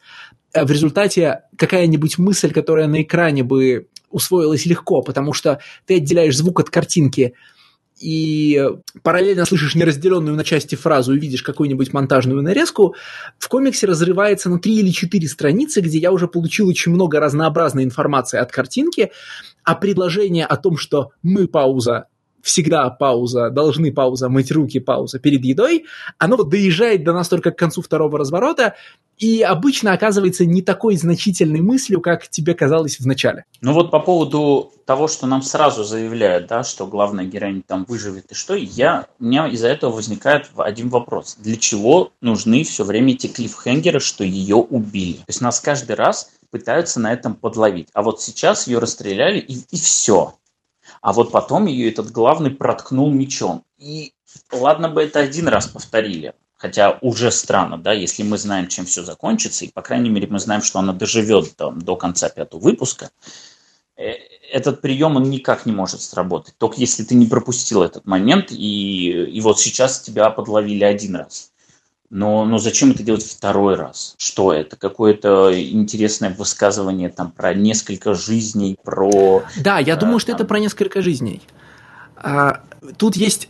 Я не подозреваю, что я отчасти, может быть, вчитываю, и э, значит, меня может извинить, ну, как это сказать, моя надежда на правоту моего чтения в том, что э, Дарси Вон Пойлгист, который все-таки, я продолжаю настаивать на том, что это на самом деле мужчина, который работает на телевидении, э, у него, очевидно, был, значит, вот его колледж, колледж период с увлечением, знаешь, там, э, марихуаной и восточными религиями, э, и ну, который, как это, был у каждого, который был у каждого второго творческого человека на, значит, на американском континенте. И мне кажется, что когда я здесь начинаю усматривать не столько подтекст, сколько набор э, полупереваренных э, впечатлений от увлечения буддизмом, он здесь э, не случайен. То есть это действительно э, последовательное движение героя через страдания и перерождение. Да? Это сим, несколько символических жизней, а, и кроме этого, например, э, путешествие начинается с того, что главная героиня а, встречается, знаешь, как вот, а, когда она уходит этими туннелями э, с, как они называются, с, с измененными, да, она последовательно встречает больных, увечных и мертвых. И как бы тут ты начинаешь вспоминать там про Э, символические встречи, которые случаются с юным царевичем Гаутамой, а потом на полпути через сюжет тебе начинают рассказывать о том, что для того, чтобы добиться своей цели и освободить э, других и освободиться самому, героиня должна символически убить свою мать И тут ты прям, ну, начинаешь думать, что все это тебе не показалось, доктор, откуда у вас такие картинки? Ну, мне, кстати, понравилось именно сценарно, потому что это изначально какой-то сценарист, а потом уже передается художнику, именно вот эта вот связь а, этой спиритуальностью с эстетикой, э, скажем так, католического дизайна, ориентированного sci-fi. Потому что э, тут вот прям очевидно, что вся религиозность да, э, зла, она нужна была именно исключительно для того, чтобы, ну не исключительно, но в основном для того, чтобы была э, эта эстетика наложена на дизайны sci-fi. Ну, религиозность тут наверняка по боку, и она, я согласен, она заимствует э, элемент дизайна, но мне кажется, что не только дизайна. Это противостояние а, тоталитарному упорядоченному обществу. А для того, чтобы его изобразить, нам нужна какая-то, нам нужна эстетика а, структурированного тотализирующего дискурса, да, и в данном случае, ну, и если ты не хочешь рисовать красные звезды, то тебе нужны, ну, или свастики, то тебе нужно рисовать кресты, потому что, ну, так же, как у этого, у нелюбимого мной, как его зовут, Филиппа Пулмана, да, где в, как, «Темное начало», по-моему, этот цикл называется, Dark Matters, да, да? да? где символом подчиняющий себе все такой, значит, власти взрослых является собор, да, э, организация, ну, я не помню, называется ли она собор, но у нее совершенно точно католическая эстетика, и вот вся эта, знаешь, подчиняющая себе структура с проповедями, епископами, крестами. Вот. Универсальный символ хорошо работает. И Но... Ну, я полагаю, что в американском обществе э, символ противостояния, э, как бы сказать, э, доминантной культуре, да, символ противостояния орг- чему-то организованному. Э, это, в общем, исторически, ну, там постоянно это изображается как взаимоотношения с католической церковью. Это, наверное, обусловлено там, знаешь, э, люди, творческими людьми, которые растут в религиозных семьях, потом связывают свой подростковый бунт, э, и в данном случае я не, это я не критикую, это я там смотрю на то, как генезис этого происходит, э, связывают свой подростковый бунт с отказом от организованной религии, и там же у нас кого ни копни, там каждый первый, скажем, сценарист и или режиссер фильмов ужасов э, обязательно вырос в религиозной семье и до 16 лет ходил воскрес... там, на вос... воскресенье на мессу и воскресную школу, а потом со, со всем этим попрощался. И это остается с тобой на всю жизнь. Другой момент, который меня в этой серии не то чтобы раздражает, но скорее утомляет, потому что он происходит не единоразово, а он растягивается на протяжении всей этой пятиномерной мини-серии. Это вот страсть сценариста ко всей этой Санта-Барбаре по поводу того, что все действующие лица, главные герои, антагонисты, протагонисты, все, они обязательно все оказываются друг другу родственниками. Добро пожаловать в мой клуб при этом, при этом, а, ну, дело даже не в том, что твой клуб, да, твой клуб это, ну, окей, твой клуб это в основном про то, что типа как важна семья, почему она по умолчанию является самым главным, хотя там, я не знаю, ты мог расти без этих людей, состояться как человек, и почему вдруг твоя жизнь должна измениться, когда они появились в твоей жизни. Здесь это, ну вот, это буквально на этом построены многие твисты этой серии, что вот, а посмотрите, а оказывается, это ее отец. А раз это ее отец, значит даже не так. А, а, а вот это оказывается ее брат, который, а вот, у которого связан... действительно есть daddy issues. Эти а, люди связаны генетически, ее... и это все меняет. Вот это вот ну, любимый ну американский ну, да. поворот. Да, да.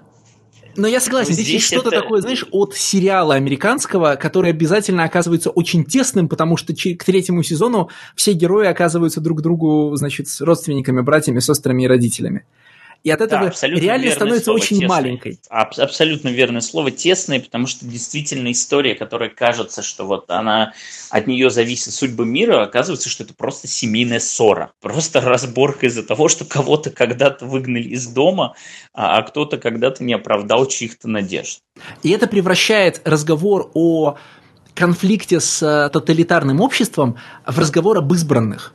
Потому что успешно противостоять вот этой футуристической католической церкви должны не народные массы, не свободные индейские племена, не униженные, оскорбленные, а избранная девочка, потому что она дочка, потому что она дочка епископа, потому что она единственная, кто сможет спастись из этого, из а, вот этого сложного твиста, а, потому что у нее есть брат-близнец, да, и все это связано... Не, ну, ну она и... заряженная, она же все-таки не потому, что она его дочка, а она, скажем так, потому что она дочка своей мамы, поэтому она... Потому она, значит, смотри, она может изменить мир, потому что у нее, у ее мамы очень тяжелые отношения с ее отцом, да?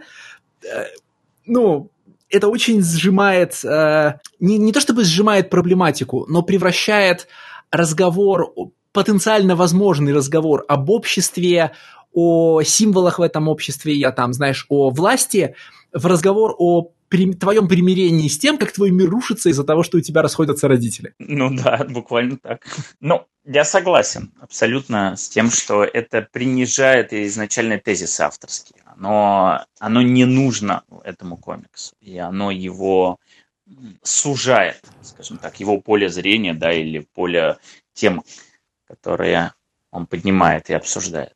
Я думаю, что это растет вот из чего. На, на любых сценарных курсах тебе обязательно рассказывают, что э, происходящее в истории должно быть э, соотносимо с жизнью зрителя. Да? Зритель дол... Не обязательно зритель должен сопереживать главному герою. Джеймсу Бонду трудно сопереживать, но он должен э, видеть любые э, взрывающиеся вертолеты, падающие орбитальные станции и сражения орков с эльфами и думать, вот у меня в жизни то же самое. Поэтому нужно в любых огромных конфликтах находить какие-то, какое-то маленькое человеческое измерение, да, это не история про большую войну, это история про твои отношения там с лучшим другом, или история про то, как в тебя не верят окружающие. Там, э, не знаю, как вот постоянно напоминаемый в наших X-подкастах фильм э, Edge of Tomorrow, да, это, в общем, на человеческом уровне, это фильм про твои отношения с суровым начальником. И хороший способ попасть в любого зрителя, наверное, решает каждый человек, который сидит на сценарных курсах, это э, повернуть историю в измерение взаимоотношений с братьями, сестрами, родителями или детьми, потому что э, жены или мужа у тебя может не быть, а значит, а родители у тебя есть наверняка. У любого зрителя точно были родители, и отношения с ними точно непростые, ну, как это, даже если они были очень простые, скорее всего, зритель думает о них как не очень простых.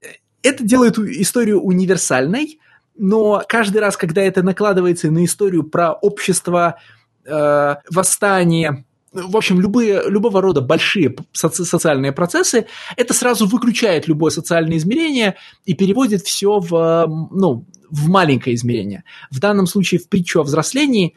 То есть, так или иначе, «Пташка» была бы комиксом про взросление, но ну вот «Голодные игры», да, к третьему тому и третьему фильму находят в себе в силы выйти из э, истории про взросление героини на фоне э, какого-то тоталитарного общества в историю о взаимоотношениях человека и тоталитарного общества. Начинается речь про пропаганду, политику, там, всякие относительно большие вещи. Вот «Пташка» этого выхода за первый арк не делает. Судя по всему, будет второй. Ну и вообще этот, у этого комикса, я так понимаю, что есть какие-то планы на расширение. Э, но в первом арке, в общем, ничего кроме взаимоотношений с отцом, матерью, братом, суррогатным отцом, суррогатной матерью, потому что там возникают вот эти все э, героические персонажи второго плана, которые становятся родителями для главной героини. Вот кроме этого, по большому счету, ничего не остается. Все остальное сворачивается в эту метафору. Да, к сожалению, все действительно разбалансировано в этом плане, потому что я вообще не против того, чтобы нам давали э, какой-то контент relatable, да, то есть тот контент, который ты можешь соотносить с собой и действительно в какой-то момент сказать, вообще история про другое, но те конфликты, которые тут возникают, они мне знакомы, потому что я их переживаю вот здесь, там, там и там. А когда эти конфликты заслоняют основную историю и основные высказывания, вот в этот момент возникает дисбаланс. И это все-таки этой истории особенно вредит, потому что все хуки этого комикса, они как раз вот в том будущем, которое здесь построил сценарист, а художник нарисовал. Вот в тех крутых дизайнах буквально, да, про монашек с кишочками, про э, главную героиню, которая похожа на принцессу Мононоки «Привет опять Миядзаки», да, про очень прикольное взаимодействие с какими-то техническими штуками. Вот при всей вот этой интересной визуальной эстетике, при интересной связи, как я уже говорил, вот спиритуализма с э, такой дизайн-ориентированной э, католицизмом, внезапно все равно на передний план выходит э, тема про то, что сын не оправдал ожидания отца, а, и родители главной героини разошлись, и, в общем-то, разошлись так, что один решает судьбу мира, а вторая может ему помешать это сделать. И как-то все вот как-то смазывается. Хотя, если ты этот план весь отбрасываешь, не обращаешь на него внимания, мне прям комикс очень понравился, потому что, ну, потому что Ян Бертрам прям, потому что он просто вот в каждой сцене, да, там есть абсолютно крутейшая страница, э, вот у нас есть, есть одна страница, когда мы говорим про что-то плохое, а здесь, например, есть одна страница, чтобы читатель было ее э, там легче найти, это третий выпуск и 33 страница, господи, как символично, когда Элдерс убегают, а, у одного Элдерса, конечно же, кишочки из-под а, где-то в районе рукав, непонятно почему, но почему-то они там есть. И главный герой, который такой переросток Лютер Строуд, а, и по совместительству Росомаха, буквально чувак с именем Топор, вот, он ждет, когда все эвакуируются, в этот момент летит ракета.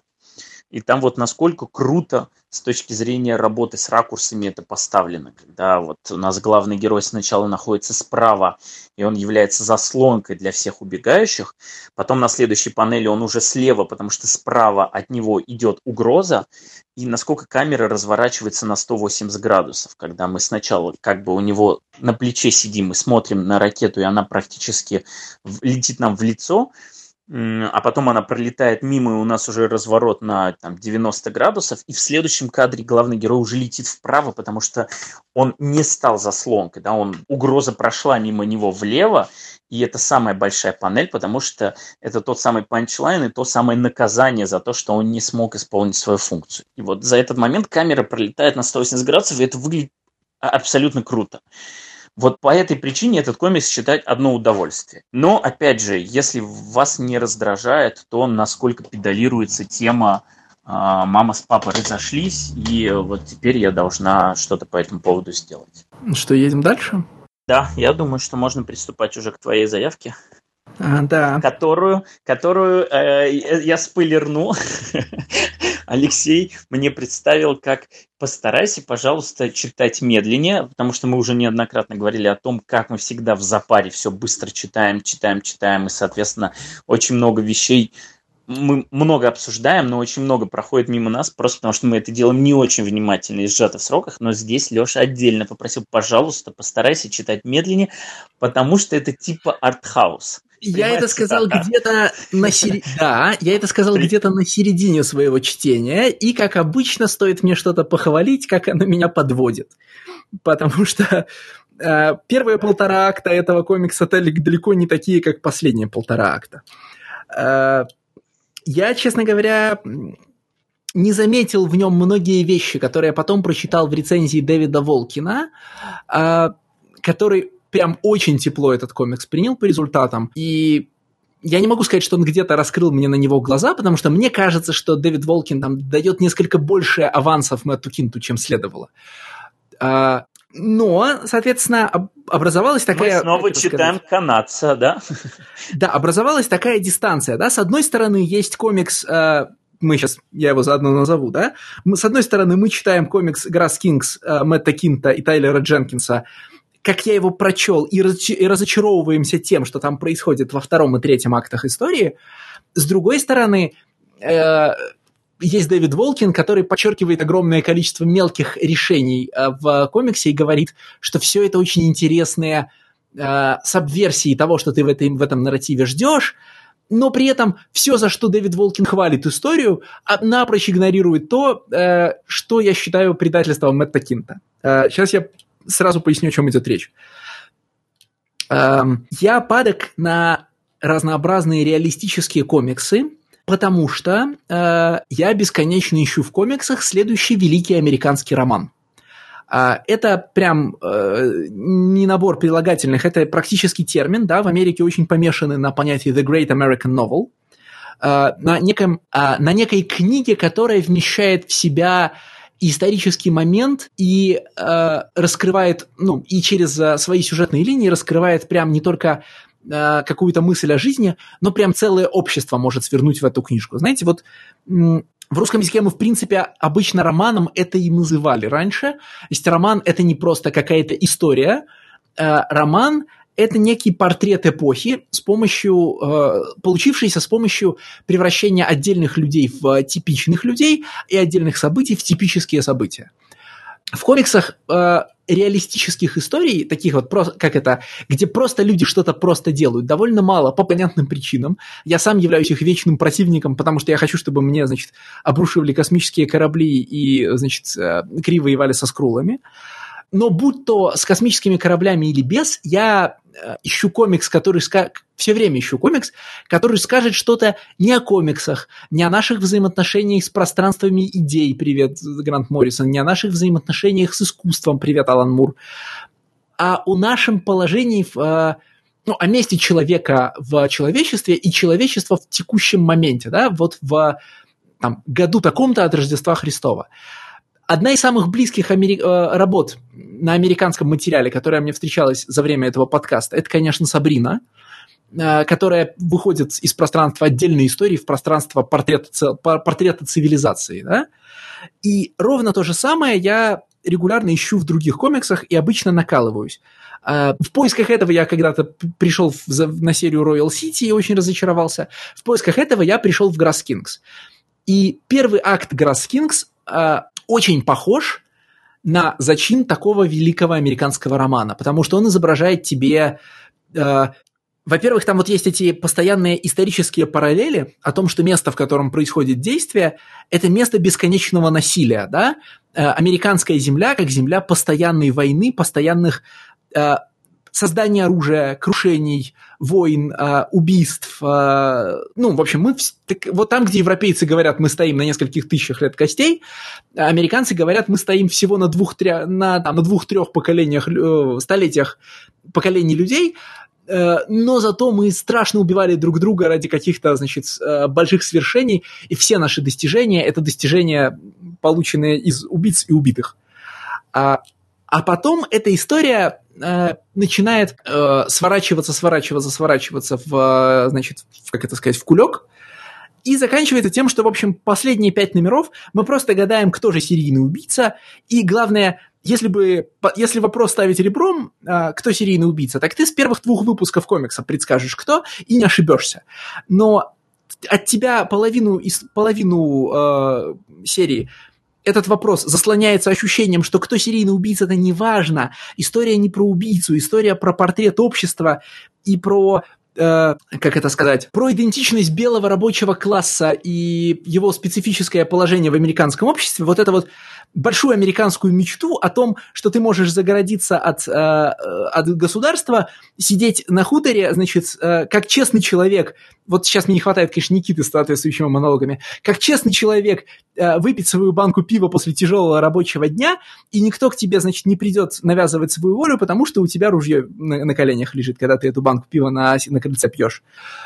Но оказывается, что эта штука Мэтта Кинда, наверное, не очень интересует, а его, интерес, его внезапно все еще интересует, кто убийца, и что это говорит э, не об обществе, а о литературе. Э, потому что э, в 15 выпуске ты обнаруживаешь, что рамочное повествование серии э, значит, «Травяные короли» такое. В первом номере читатель оказывается чужаком на этой земле. Э, там, если помнишь, э, первую экскурсию по месту действия нам проводят, э, когда этот самый... Ну, когда, когда, когда сосед... от соседей приходит шпион. Да, когда шериф этого соседа, ну, этого соседского шпиона увозит обратно, да?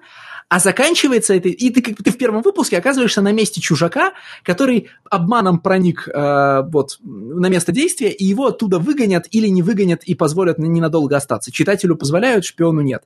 А в пятнадцатом выпуске оказывается, что Мэтт Кинт выходит с тобой поговорить прям как Грант Моррисон в Энни Мэлмэне, почти, и рассуждает о том, что вот он персонажей убивал-то убивал, э, и есть великая сермяжная правда в том, что автор расправляется с персонажами для того, чтобы с- сделать какое-то сильное художественное высказывание, но имеет ли автор на это право, и не в крови ли теперь руки у автора, не в крови ли руки у читателя. И, в общем, 15 выпуск сворачивает всю эту историю в какой-то совершенно, ну, вторичный унылый метатекст, причем э, я так и не понял – когда главный ну, когда убийца 10 раз заявляет о том, что он сделал вещь, которую никто не делал до него, подразумевается, что никто так не делал в реальной жизни, или что Мэтт Кинт правда считает, что придумал что-то новое в смысле нарративов о серийных убийцах. Потому что если второе, то это вообще смехотворное заявление, да? Э, фильмов категории «Б», где убийца руководствуется той же мотивацией, что здесь, это я пока избегаю спойлеров, видимо, гораздо больше, чем э, я мог бы назвать. Но даже если верно первое, то главный то убийца ошибается, потому что э, э, потому что серийных убийц, которые убивали кого-нибудь для того, чтобы писать про это книгу или газетные заметки, ну, реально больше двух даже в американской истории. Ну, нет, погоди. А, ну, ладно, давай к этому... Хорошо. Э, Ты не знаешь, Основной его тезис... Не, у меня мне много про что хочется сказать, но я просто думаю, мне сейчас нам уходить в эту сторону или нет. Ну, давай, смотри, я так понял, что основной тезис был не в том, что он просто про это пишет книгу, и что он является главным действующим лицом, а в том, что у него есть доступ к последствиям его преступлений. То есть он совершает убийство, а потом очень долгое время может общаться с жертвами, то есть с теми, кто выжил, и может смотреть разрушающий эффект от совершенного его действия. И в этом плане он как бы уникален, потому что никто его не заподозрит, у него есть доступ, и он может э, со своей художественным своим талантом запечатлить вот всю гамму последствий его разрушающих действий. Ну да, но он просто в этом он не уникален. Серийные убийцы-журналисты пользовались этим не раз в э, истории. Вот, вот мира. с этого я хотел как бы начать, потому что ты так прорекламировал этот комикс, и мне стало интересно, да, я по ходу него стал сразу пытаться зацепиться, где, вот в каком месте э, возник этот интерес и что же зацепило конкретно тебя. А сначала я, мне представился этот комикс как буквально новая версия скальпта про какую-то отдельную резервацию, учитывая, что нам с самого начала показали, как здесь вот индейцы были, потом показывали поколение поколение, и вот что это предки, это такая индийская резервация, которая находится вот тут закупорена от всего мира, закупорена от всего мира, и вот живет по своим правилам, есть точно такая же интрига по поводу того, что произошло когда-то тогда, и я подумал, что окей, это интересный заход, но вообще-то у нас есть скальп, поэтому, ну, come on, Мэтт Кинт не сделает скальп, в общем, как бы он ни старался. Просто не то, что кишка тонка, таланта не хватит. Потом комикс действительно в какой-то момент резко сворачивает в сторону расследования про серийного убийцы, и тут я думаю, окей, я помню Алекс, у Алексея его большой тред на Твиттере про серийных убийц, наверное, здесь его что-то зацепило в этом плане, и Кинт нашел какой-то интересный подход и что-то интересное предложил на эту заданную тему, и тут Лешу это как бы зацепило, я начал вчитываться, но вот ни, ни во что в итоге не вчитался, потому что, ну, интрига здесь неинтересная, здесь действительно убийца находится просто вот с первого раза, ты его сразу распознаешь. Его итоговый посыл, э, ну, как бы он имеет право на жизнь, но как ты сказал, что это, в общем-то, совсем не свежая новая мысль, поэтому у меня сразу были к тебе вопросы, ну, на которые ты уже ответил, типа, а, а что здесь такого? Но в итоге самое интересное, что есть в этом комиксе, э, это то, как Кинт а, работает с вступительной сценой. Потому что у него в каждом арке это подается иначе, то есть используются разные приемы. Первый арк это то, что ты уже отметил, это то, что это, на этой земле всегда проливалась кровь, и нам в, в, перед каждым выпуском показывалось, типа, за 100 лет до этого, за 50 лет до этого, что там было, и как вот эта цепочка, она не разрывается. И в этом плане вот это вот сквозное через историю повествования интересно. Во втором выпуске, который был полностью посвящен очень скучной детективной работе, которая вообще даже детективной нельзя назвать. То есть это вот второй арк, он максимально скучный просто. Самое скучное расследование и поиск серийного убийцы. Но тем не менее там есть очень прикольный, э, прикольное решение, когда каждый следующий выпуск Э, начинается ровно там же, где закончился предыдущий, даже практически с той же самой фразы, но от, про, от лица другого персонажа. То есть у нас один выпуск заканчивается на том, как там, два человека пришли к третьему и задали ему какой-то вопрос, он их послал, они ушли, и следующий выпуск начинается с того, как он отвечает на этот вопрос, и мы уже перехватываемся к нему. То есть у нас происходит такая интересная персонажная эстафета, когда мы меняем ракурсы. И э, Кинт выдерживает вот эти переходы в течение всего второго арка. Ну, ну и это арка... нужно для того, чтобы а, он, как это, Кинт напрямую выпячивает смену перспективы, потому что он переходит с рассказа про комьюнити, про сообщество целиком к рассказу про отдельных его представителей. Конечно, а, конечно. Там невыносимы не только детектив, но и гротескные истории этих героев, которые оказываются гораздо менее э, правдоподобными, что ли, да, и гораздо менее э, типическими, чем, чем ты ожидаешь. Потому что у каждого из них за плечами какой-то, значит, э, как это... Блин, ну там Для чувак них... буквально, буквально росомах, он там бегает с волками. То есть там есть просто чувак, который бегает с волками, и они делятся с ним э, добычей. Ну, ну окей, очень relatable контент, как бы. Да, я же я ж говорю, там вот есть, с одной стороны, сложная история, значит, чувака, который значит, который хочет изменить жене, но не решается, и все бы ничего, ну, и все бы ничего, кроме того, что там все время в кадре присутствует снайперская винтовка, которая делает этот, э, драма, ну, которая делает эту социальную драму, ну, понимаешь, несколько гротескной. Но история, значит, чувака, который, которого, да, в детстве не убили браконьеры, а потом он жил с волками, это, конечно, перебор. Ну и, соответственно, второй арк нам буквально хочет э, показать э, всех подозреваемых. Вот максимально топорно. А вот сейчас мы покажем всех главных действующих лиц, чтобы ты начал гадать, типа, а все дело в садовнике или в дворецком. А, ну, а третий арк уже все, он выходит э, в такой пике, назовем так, и все, все, э, господи, все стартовые сцены выпусков, они уже завязаны непосредственно на расследовании, поэтому у нас все время теперь уже флешбэчит не там за 50 лет до этого, а нас флешбэчит к расследованию, которое было там несколько лет назад, и насколько оно развивалось, и как это в конечном итоге вливается в текущее повествование, потому что это расследование было специально закрыто, потому что, в общем, им было выгодно, чтобы этот преступник совершал свои преступления, потому что они рассчитывали на нем сделать карьеру. И вот если третий, а, э, и вот если, значит, Little Bird это сага, да, то третий акт uh, Grass Kings это, конечно, опять uh, настоящий детектив. То есть попытка представить в виде детективного расследования uh, картину общества в, общества в Соединенных Штатах, да, и скрытого, скрытой под ней как это сказать, коррупции и конспирологии. От загадочного острова, где живет, значит, ну, в общем-то, это опять, вообще, опять это просто да? лучшие персонажи, просто какие-то какие сумасшедшие ветераны, которые все постоянно устраивают сходочки, и тут они видят, значит, эту коммуну, видят в них такой же независимый дух, и просто там с ракетницами выходят, чтобы их поддержать. Это просто лучшие персонажи этой серии. Причем, вообще. смотри, они а, не, выход... не просто выходят с ракетницей поддержать перестрелку, они натурально служат богом из машины. Сюжет заходит в тупик, появляется ветеран с ракетницей, ракетницы, сбивает вертолет и исчезает до конца сюжета. Если бы вертолет не сбили, все бы развивалось совершенно иначе, потому что, ну, это вызывает да, эскалацию, да? да? И, а... и вся их мотивация это буквально типа пока здесь федералы, мы на вашей стороне. и мы готовы их бомбить просто всем арсеналом, который у нас на острове есть. Но в третий акт это же натуральный настоящий детектив. Вот э, эти персонажи молодыми, вот эти персонажи через много лет. Вот их психологические проблемы, вот как это э, выражается в их поведении. Э, вот расследование, вот скелеты в шкафу, которые, ну, на которых как бы стоит все общество, да, и тот же, об, тот же образ Пиццалата о том, что, в общем, любые структуры власти в Америке это, значит, э, построены на пирамидах из шкаф, шкафов, в которых лежат скелеты. И сделано это причем до такой, ну, вот настолько прямо с...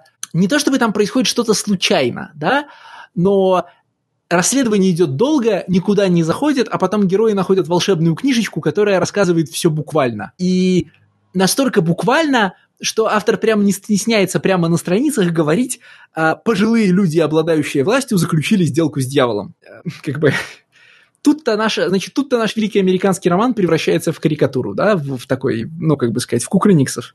Мне вообще кажется, что Кинт вроде как хочет про многое рассказать, но при этом каждый раз срывается в какую-то непонятную истерику, потому что, ну, тебе вот понравился первый акт, арк. А я вот не совсем понял, почему в первом арке произошла такая внезапная эскалация. То есть у нас даже почва-то, собственно, не была подготовлена к тому, чтобы внезапно там соседний городок э, завалился в эту коммуну с десятком полицейских машин, чтобы устроить бойню посреди белого дня. То есть обычно такие вещи, они происходят на, я не знаю, во втором, в третьем акте. То есть это какая-то определенная кульминация, к этому должны должным образом вести. А у него происходит все резко. У него вообще достаточно резко разрешаются какие-то, либо создаются конфликты, либо разрешаются конфликты.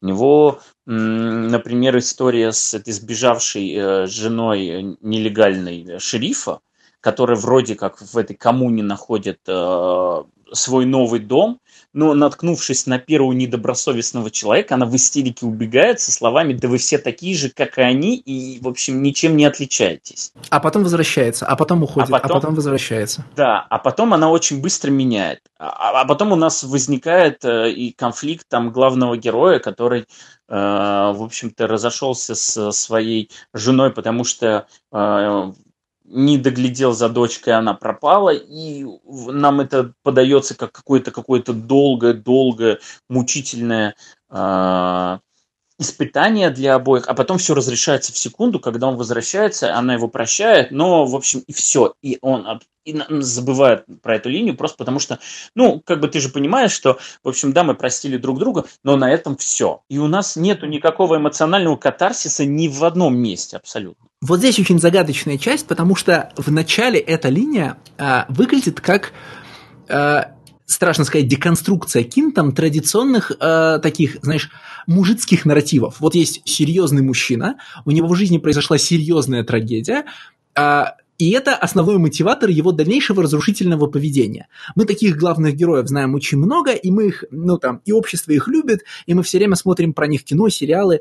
Э, там суровые мужчины, которые сурово страдают, но от этого не перестают совершать героические поступки, это просто вот э, главная идентичность телевизионного героя.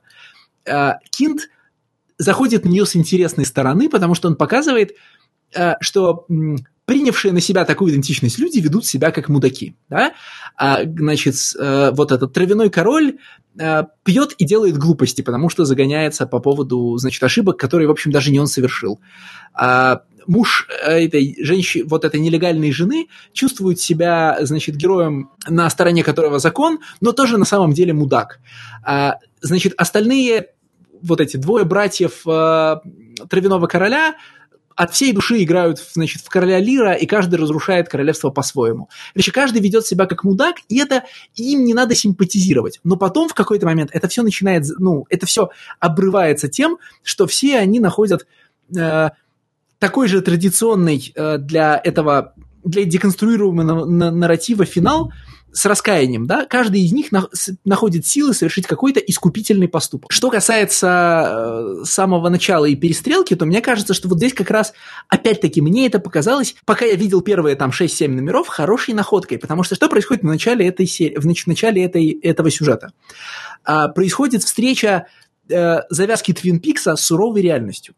Твин Пикс – это же наш такой м, прям архетипический для всего современного, для всех современных сериалов, фильмов, комиксов, книжек про глубинку, нарратив про э, захолустный американский город, э, который показал его не как сборище реднеков, и не как э, какую-то пасторальную картинку из э, кин- черно-белого кино из 50-х, а как причудливое место, которое можно полюбить, потому что в нем живут хорошие люди, плохие люди, странные люди необычные люди, да, э, как маленькую собственную экосистему, э, причудливость которой ты, в причудливость которой ты можешь влюбиться. Э, фокус только в том, что типа города, как их изобразил Дэвид Линч, никогда не существовали. Поэтому, если та же самая драма произойдет в настоящем захолустном э, городке с белым населением в США, говорит нам Мэтт Кинт, что будет правильно? Будет, как он сам вспоминает в конце, будет Руби Ридж. Да? Одни люди скажут, давайте жить по закону, другие люди скажут, а мы не хотим. Первые люди скажут, так у нас есть ружье, мы вас заставим. Вторые скажут, у нас тоже есть ружье, мы не хотим. И начнется перестрелка, и как бы склонность американцев а, особенно в провинции, хвататься за ружье по любому поводу и считать, что вот в радиусе твоего обзора, значит, с твоей, с твоей двустволкой существует твое собственное государство, в общем, на этой штуке построена вся американская идентичность, начиная с ковбоев. Э, и вот этот как бы условно честный подход к тому, э, как на самом деле выглядит романтическая американская мечта в провинции, э, Дополняет еще классным, как, как мне казалось в самом начале ходом. В Твин Пиксе все тоже начинается с женщины в воде, только эта женщина мертвая, поэтому она может служить только мотиватором поведения мужчин. Да? Большинство главных героев Твин Пикса, да, в общем, большинство героев Твин Пикса мотивировано мертвой женщиной. А, в «Травяных королях» эта женщина живая, она прямо отказывается быть эмоциональным мотиватором главного героя. Он проецирует на нее э, свои страдания по поводу потерянной дочери, она ему говорит, не надо этого делать, я сама, сама по себе, значит, своя собственная, и э, никого, значит, спасать не буду, никому не буду духовным, э, значит, как сказать, духовным утешением, я попробую жить своей жизнью, я для этого сюда и пришла, у вас же вроде как в коммуне все декларируют, что хотят жить собственной жизнью. И в дальнейшем она становится самостоятельным персонажем, и э, Кинту в этом плане, как бы сказать, твердость руки не изменяет, потому что он до конца продолжает мысль о том, что поведение главного героя, который считает себя главным героем, разрушительно, а все необходимые следственные действия, например, в его любимой сюжетной линии про серийного убийцу, проведут разумные женщины, которые вот возьмут и займутся делом. Это хорошо, в смысле, это как раз интересная и не банальная э, возможность... Э, нет, неправильный падежи выбрал.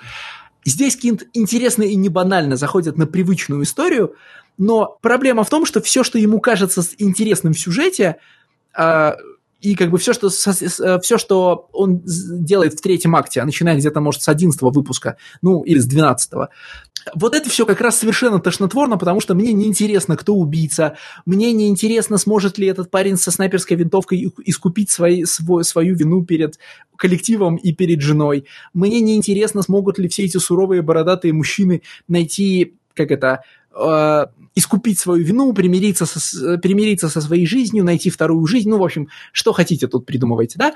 И мне в, в конечном итоге интересно же было, э, что картина жизни этой коммуны э, говорит о нашей жизни вот в миниатюре, да, становится ли этот маленький городок миниатюрным изображением хорошо бы всей жизни во всем мире, в том числе в моем, э, ну, или я согласен хотя бы на, изобра... на, на изображение того, что он говорит про всю Америку, да, получается ли у нас здесь э, такой, знаете, Получается ли у нас из этого Догвиль? Получается ли у нас из этого американское граффити? Получаются ли у нас из этого романы Абдайка?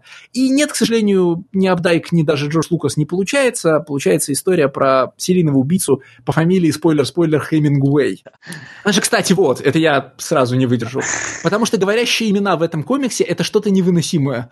А, значит, борцов за свободу зовут братья Роберт и Брюс. А, значит, писателя, который пишет о, э, как это сказать, о жизни настоящих мужчин на лоне природы с винтовками в руках, зовут Хемингуэй. Э, да, вот какие-то еще такие же вещи мне попадались. Ну, в смысле, там практически все имена такие. Это отчасти невозможно. Да, черт возьми, тот самый чувак, который думает, не изменить ли ему жене, э, и может только писать об этом и таким образом проецировать свои фантазии в реальность, он вкладывает свои письма, чтобы вы на всякий случай не, ну, не упустили аналогию, он вкладывает свои письма в романы Набокова. Потому что Мэтт Кинт начитанный парень и знает, как бы, как провести хорошую литературную аналогию. Так его же зовут Арчи еще, к тому же. Да, конечно, конечно.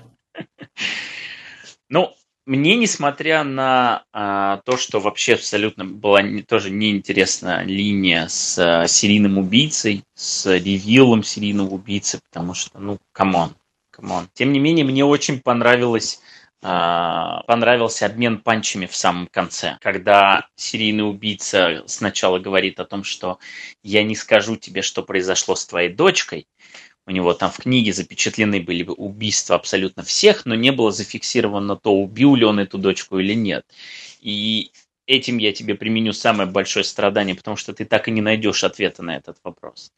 А тот ему в ответ говорит о том, что я сожгу твою книгу, и уже всю вину за все убийства возьмет другой человек, и твое имя будет стерто просто со страниц истории. Вот, вот эти два удара мне прям очень понравились, насколько они прям в самый, в самый корень били. Да, только они из какой-то другой истории, ты не чувствуешь? Они с хорошей историей про серийного убийцу, только какой-то другой. Ну и еще там эта загад... загадочная сцена жестокости после этих двух панчей, которая такая необъяснимо страшная. Про, ну, опять, ну, опять про Эриэл Бюрил. И опять, да, и опять, опять тибетское погребение, да. Но я согласен, что эти моменты слишком выпуклые для этой истории. Они э, слишком хорошие для этого комикса. Поэтому создается ощущение, что, наверное, где-то есть другой комикс, который весь состоит из вот таких вот хлестких э, словесных ударов, которые есть только там на последних страницах 15 выпуска. Слишком внезапно это ненависть от одного к другому. Ну, то есть, если ненависть от одного к э, убийце еще можно понять, то ненависть убийцы к тому, кто его в итоге поймал, она прям какая-то необъяснимая, потому что он же не вот конкретно в эту секунду придумал, да, эту историю с девочкой. Э, она же была запланирована давно, потому что ее действительно нет, и мы не знаем, он убил, не он но вот как-то так получается, как будто... Не, ну если убил не он, то она не запланирована. Ее правда нет в книжке, потому что не он ее убил. Но да, понятно, что но, эта двойственность а если... должна сохраняться.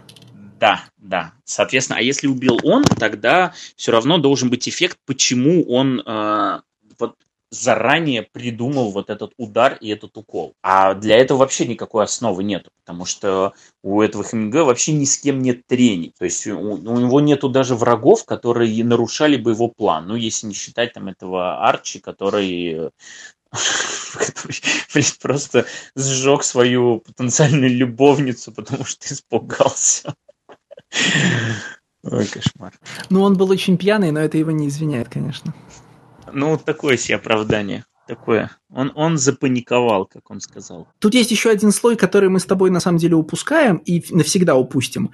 Э, я нашел статью э, Мэтта, наверное, его фамилия Ваднас, Мэтт Веднейс, э, который, в числе прочего, ну, он вообще интенсивно хвалит Грасс Кингс, и в, числе прочего отмечает, что здесь есть очень много цитат из э, каких-то, значит, из музыки таких людей, из музыки таких исполнителей, которых должны слушать, собственно, в Grass Kingdom, но которых мы не слушаем. И, э, собственно говоря, само название Grass Kingdom происходит из э, песни э, «Пшеничные короли» группы Треджек или Хип. И, соответственно, есть еще какие-то цитаты из группы Треджек или Хип встречаются, есть где-то цитаты из Спрингстина.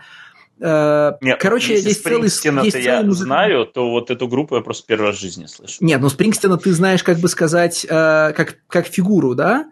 Ну, в понятно. Том смысле, не, ну, что... ну, и, с, с творчеством-то я частично знаком, но вот эту группу я даже названия не слышу. Да, но опознаешь ли ты, что когда главные герои, э, не главные герои, не, когда не, не, не, два, не, два подростка нет, с гитарами слушают музыку, и там мы видим цитаты, мы автоматически же не думаем, о, это Спрингстин, альбом Небраска. Да нет, конечно, а конечно ты, нет. Но ты наверняка знаешь, что альбом Небраска очень известный у Спрингстина, просто мы его не знаем цитатно, потому что мы из другой культуры. Нет, я имею в виду, что э, если, по крайней мере, Спрингстин как человека, которого могут цитировать цитировать я еще знаю, то вот в ту группу, которая вообще... Да, я тоже впервые про нее узнал из этой статьи, да.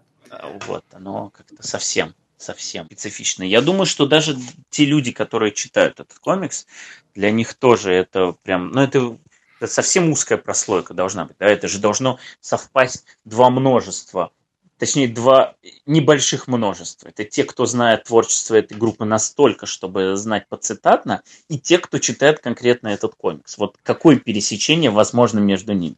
Возможно, 15 на... человек, 20? Возможно, на каких-нибудь, знаешь, обложках ТПБшек или чего-то еще указываются цитаты из этой группы. Ну, скажем, она приведена как эпиграф и подписана откуда. Но я сомневаюсь, конечно. Я вообще на эту статью наткнулся, потому что, когда я дочитал э, Грасс Кингс и был очень разочарован, я пошел искать, есть ли какие-то э, интеллектуальные рецензии, которые раскроют мне глаза на подтекст комикса. И да, частично раскрыли, но я в очередной раз окунулся это отступление, необходимое отступление, да, я в очередной раз откунулся в то, в каком ужасном состоянии находится комикс рецензирования в современном англоязычном интернете. А, есть разнообразные сайты, которые, знаешь, называются там какой-нибудь гик, там, какие-нибудь комиксы. В конце концов, рецензия на 15 номер Гроскингс есть на Блидинг Куле. И, они, и все эти рецензии написаны такими общими, такими неважными словами, э, без какого-либо углубления в материал. Это просто такие рецензии на страничку, э, нарисовано красиво. Это просто кликбейт. Что? Это, конечно, просто кликбейт. Ну, то есть это просто материал, чтобы повысилась твоя слаймость, чтобы ты присутствовал в агрегаторах Да, конечно. Половина и... задачи, половина э, задачи решаемой – это кликбейт. Вторая половина, судя по всему, это байерс гайд, да? э, автор рецензии описывает свою реакцию наиболее общими словами и больше говорит про свои эмоции, чем про текст, э, в смысле про, ну, текст не в смысле буквы, а текст в смысле э, арт-объекта, да, э, потому что все, что ты на самом... Потому что подразумевающийся читатель хочет узнать из рецензии только одну вещь. Э, хорошая штука беру или штука так себе не покупаю, да?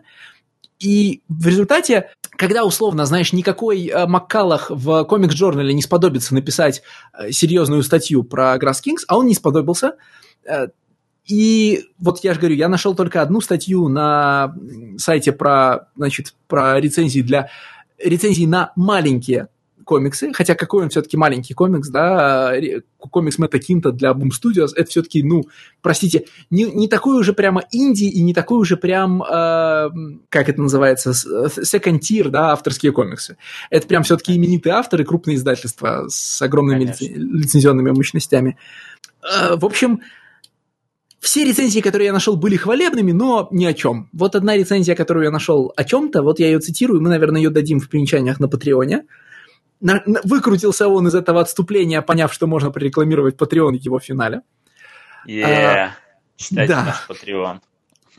Там, да, там, там будут упомянуты, я так понимаю, что все статьи и фамилии, которые я называю попутно, все, на что ссылаешься ты и все такое. Ну, если ты дашь ссылки, конечно же. Ты обычно справляешься даже, когда я их не даю, потому что ты, ты, значит, ты виртуозно находишь все, что я упоминаю, даже если я неправильно называю фамилии. И остается, конечно, поговорить про Тайлера Джанкинса. Вот я все ждал, ждал. Да, мои любимые акварели. Скажет, скажет, да, что вот э, осталось поговорить про рисунок. Вот акварельки максимально свободные, двигаемся дальше. Нет, акварельки хорошие. В смысле... Ну, обычные акварельки. Ну, то есть... У Талера Крука хорошие акварельки, а здесь э, обычные акварельки э, с Э, прям такой нечеткой линии с максимальной свободой, чтобы вот они пробивались за тушь. Окей, окей, но, но за что зацепиться-то? Вот я по рисунку зацепился за одну вещь, по какой-то непонятной мне причине. В общем, есть странный эффект. Я сначала подумал, что, может быть, это связано с моим планшетом, и он начинает сыпаться, еще что-то. Но, в общем, этот эффект не повторился ни на одном другом комиксе. На компьютере я тоже посмотрел. Тоже выглядит. Э, начиная с третьего выпуска, э, на каких-то страницах края панелей, вот буквально что справа, что слева, они прям размываются. Такое впечатление, как будто я не знаю, четкость картинки, да, вот у нас был high definition, и у нас было прям четко видно вот это вот скажем так, брошенный кисть. Вот мы кистью макнули и прям видим вот этот отпечаток.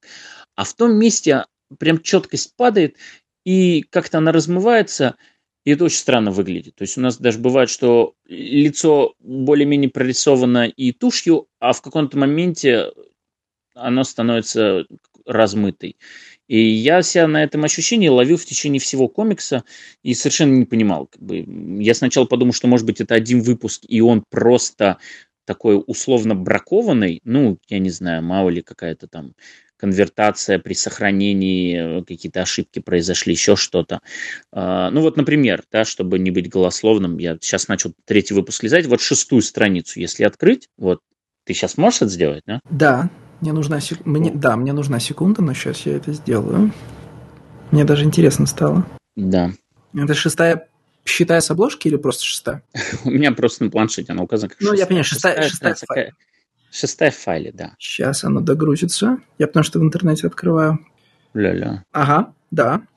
И вот посмотри, насколько четко прорисована правая половина, и чем ближе мы двигаемся к левой части, и вот буквально а, начиная даже с первой панели, вот у нас в левой части указано, я так понимаю, то ли кусок стула, то ли что, оно уже размытое. Мы опускаемся на панельку ниже и видим, насколько волосы размываются, и линия, обозначающая ее границу, не такая четкая, как с правой стороны этих волос. Если мы спустимся ниже, мы можем посмотреть, насколько покрывало, которым она укрывается, с правой стороны четко очерчено тушью, и насколько в левой стороне она начинает выглядеть уже более размыто. Ты знаешь, это выглядит так, как будто Тайлер Дженкинс неудачно сканировал страницу свою. Вот, вот. Потому вот что это натурально, или, не знаю, ну, то есть, э, поскольку сейчас уже никто не сканирует с бумажного комикса, э, обвинить как бы больше некого, э, натурально кажется, что вот, знаешь, сгиб страницы... Да, как, ну, и он нечеткий. Да, не, не плотно прилег к принтеру. И и вот и если ты перелистнешь страни... сразу на, на две, даже не следующую, а вот еще через одну, ты увидишь, что вот вся левая сторона, она к черту смытая. Вот дерево даже, которое черное просто дерево, оно не такое четкое, как еще три дерева справа от него. Опять же, волосы девушки, опять же, покрывало. А даже вот самая нижняя левая панель, где мы видим лицо девушки, прям видно, как левая ее сторона просто становится размытой. А если ты возьмешь страницу между ними, вот ту, которая почти вся синяя, ты увидишь, что этот эффект происходит и на правом краю, и на левом. Да, я поэтому и говорю, что оно э, и по, по краям идет, справа и слева. Поэтому я подумал, что это технический брак, но и подумал, что, наверное, это будет с, только для одного выпуска. Но, в общем-то, этот эффект повторяется потом с завидной регулярностью и, ну, come on, ну, ну какой-то контроль. Где редактор? Это же... А, Где ну, редактор-то? Черт, это же не имидж. Я не мог сказать, что здесь нет редактора. Что редактора нету, да? Где редактор, который просто вот... Я невнимательно... Хотя нет, ладно, эту серию я старался внимательно читать, потому что ты попросил. Но, тем не менее, как бы эти вещи, они бросаются в глаза, и ну, такое просто должно на стадии редактуры зарубаться и исправляться. Мне в акварелях Дженкинса э, в данном случае нравится вот какая штука. Я, понятно, вообще любитель всяких акварелей, но обычно ак- э, ак- акварельная размытость э, передает эфемерность и волшебность происходящего. Вот э, будь то акварели, если перебирать то, что мы обсуждали в подкасте, будь то акварели Рэя Фокса э, или акварельки на серии Mirror, я уж не помню, кто там художница, как зовут там. Да даже сегодня Ask for Mercy у нас такой же. Ask for Mercy отчетливо нарисован в, цифра, в цифре, ну то есть это фальшивые акварельки же. Но, тем не менее, э, э, этот художественный прием придает э, эфемерности и фантастичности происходящему. Да, перед тобой либо сновидение, говорит нам такая размытая акварель, либо а, некое волшебное и от этого слегка искрящее, ну не искрящееся, а слегка прозрачное и светящееся пространство. Вот а, акварели в Mirror не передают сновидения, а акварели в Mirror передают фантастический мир. Дженкинс в э, «Травяных королях», он, конечно, такой не единственный. Это не единственная работа, где есть этот эффект. За счет э, значит, пятен, клякс и акварельной грязи, и того, как, как неровный край акварельного пятна сходится с неровным краем э, небрежно проведенной, ну, там, небрежно проведенной тушью штриховки, создает э, ощущение такой, знаешь, потертости, грязности и настоящести того, что нам изображают, не изображая при этом грязь. То есть перед нами некий идеализированный в глазах э, самих персонажей мир – в котором, в общем-то, нет э, изношенности мусора, э, перекрестной штриховки, которая изображает пошарпанность э, происходя, ну, как бы пошарпанность предметов, и одновременно э, акварельные кляксы не дают нам эту картину идеализировать. Э, мне еще всегда кажется, но, может быть, это потому, что я живу далеко не в той широте, что с помощью акварели, что здесь, что, скажем, в Royal City, удается передать э, жаркое марево, потому что и здесь, и там герои живут в постоянной, в, там, в постоянной жаре, э, там, континентальных Соединенных Штатов, и вот этот, как это, вот этот пересвет в такой фотографический, э, избыточная яркость и выцветание страницы, которая достигается не цифровыми эффектами а акварели, создают, вот создают ощущение ута, вот, э, утомительной жары на лоне природы, в котором существуют герои. Но, возможно, я тут проецирую, знаешь, мое сидение в дождливом, значит, э, белорусском лете, и мне вот хочется видеть, что там у них все, там у них страшная жара. Мне очень нравится в дженкинсовских акварелях то, что, в общем, красит он не линией, а не мазком, да, он красит пятном. А краска падает на страницу, иногда это прям выражено материально – и вот, значит, э, скажем, в первом номере, когда главный герой спасает женщину, или в третьем номере, где вот мы видим, э, вот на тех страницах, которые мы только что обсуждали, да, э, мир состоит из, цвет, из неровных цветовых пятен, из грязных, не, э, из грязных невыверенных цветов, из наслоений зеленого, синего и фиолетового друг на друга. Э, так совершенно нереалистическими э, приемами, заставляющими тебя видеть, как художник вводил кистью, видеть, что перед тобой страница с рисунком, э, создается ощущение некой реальности и документальности происходящего. Оно изменяет Дженкинсу каждый раз, когда начинается перестрелка, потому что там тушь начинает сходить в конфликт с картинкой, о, господи, с акварелью, а еще появляются звуковые эффекты, которые в этой серии прям, ну, очень инородно всегда на страницах смотрится. И там все становится, конечно, не так хорошо. Но пока герои бродят по коммуне и разговаривают, акварель прям делает гораздо более интересной любую страницу с говорящими головами. Известно же, как я не люблю говорящие головы. К вопросу о том, как сделать интереснее страницу с говорящими головами, у Дженкинса достаточно хорошая работа с мимикой. Мне нравилось в целом, насколько хорошо он показывает резко меняющиеся эмоции у персонажей, но иногда, иногда, как говорится, рука, рука может дрогнуть, потому что есть одна страница, на этот раз это одиннадцатый выпуск, это предпоследняя страница номера, когда, а, когда эти сестры, которые все подслушивают и все фиксируют, а, они слышат о том, что типа они готовы к конфронтации, они понимают, что грядет, и они настолько комично друг на друга смотрят из серии «О май гад!» Типа, слышала ли ты это? В общем, вот тут рука немного дрогнула. Но это такое, скорее... Вообще, изображение женщин, чем дальше по серии, тем сильнее начинает Дженкинсу Дженкинса подводить. Если в первых номерах он рисует неэротизированных реалистических женщин, причем с разными типами телосложения и разными формами, да, то дальше по серии э, они все становятся достаточно одинакового вида, и ты понимаешь, что, наверное, это привлекательный для художника вид. И если они где-нибудь сидят или лежат, ракурс всегда выбран такой, чтобы прямо их разглядывать, да, ну, в смысле, подсматривать за ними. Ну, конкретно Если эти они сестры, наклоняются, они прям буквально, эти сестры, да. Вот. Эти сестры, да, но то же самое происходит и с учительницей, про которую вообще такого сказать нельзя, да, и за женой снайпера, в смысле Арчи.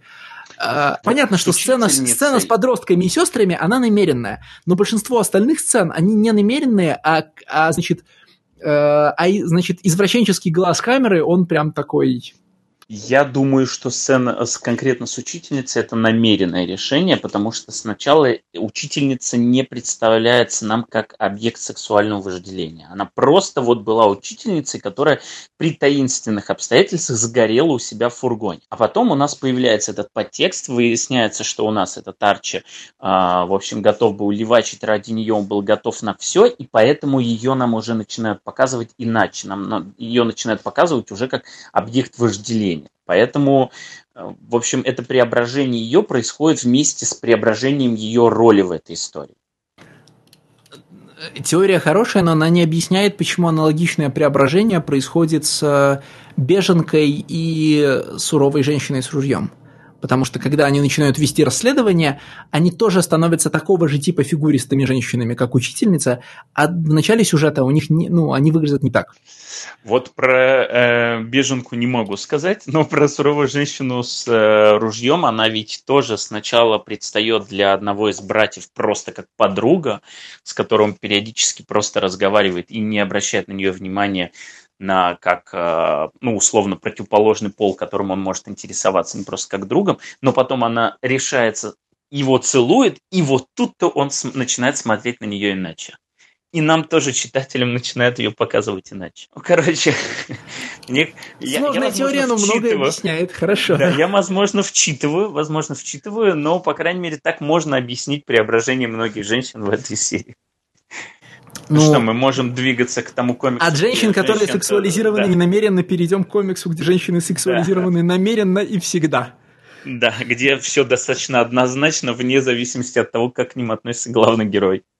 Да, перейдем к заявке Никиты, который из выпуска в выпуск теперь стал благородно выгребать слушательские заявки, да, чтобы да. они сделали больше.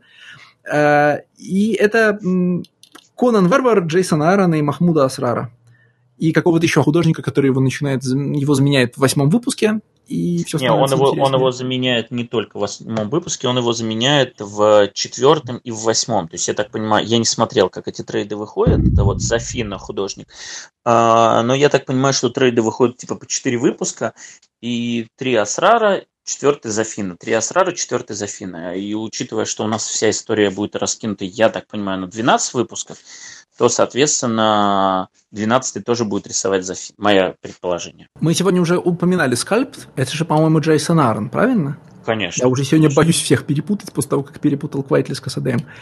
Э, слушай, и до, долгую же дорогу прошел Джейсон Аарон от одного из самых реалистических сценаристов в комиксах до человека, который теперь однозначно связывается только с фэнтези. И причем с довольно характерным изводом фэнтези. Но он все еще пишет Southern Bastards. Ну, как пишет. Эм, я не знаю, в ком дело, в Латуре, либо в Арне. Предполагаю, что, наверное, все-таки в Джейсон Латуре, который очень медлителен. Э, потому что Southern Bastards давно не выходил и на хиатусе э, бессрочном. Тем не менее, он все еще э, держится за свою репутацию очень крутого крайм-автора. Но да, да, сейчас он буквально рисует, ну, Мстители он уже так не рисует, но сначала у него были первобытные Мстители, а теперь у него Конан Варвар. А еще параллельно с этим он же еще рисовал комикс, э, рисовал, писал комикс Goddamned, который тоже сейчас застрял в Ятусе, потому что Эрам Гера, я так понимаю, не очень быстрый, с которым он делал скальп. Это про э, землю перед э, всемирным потопом, где там Ной рабовладелец и э, Каин ходит по земле проклятый и не может умереть. И, в общем, все, все в таком духе. Да, там вот мне кажется, это буквально его просто крик о том, что я хочу писать Конана, потому что он в послесловии пишет о том, что он рос на этих книгах и, в общем-то, давно об этом мечтал. Да все они пишут в каждой работе, что они только и мечтали про эту работу. Ну, знаешь, глядя на Аарона Бородатого, я, я могу поверить в это, честно. Если взять какой-нибудь э, сценариста с длинной карьерой в, корпоратив, в этих в корпоративных комиксах типа Марвела и посмотреть, кого он мечтает, кого он мечтает писать в разных послесловиях и интервью к первым номерам в течение карьеры, мне кажется, что окажется, что у этого человека было четыре детства с самыми разными вариантами. Но ты знаешь, э, я, как человек, который в том же возрасте, что Аарон, читал того же Конана, должен тебе сказать, что я как бы вижу, что Конана он читал, и вижу, как он растет из Говарда и в каких направлениях он это делает, но комикс это не искупает. Комикс-то скучный. Абсолютно.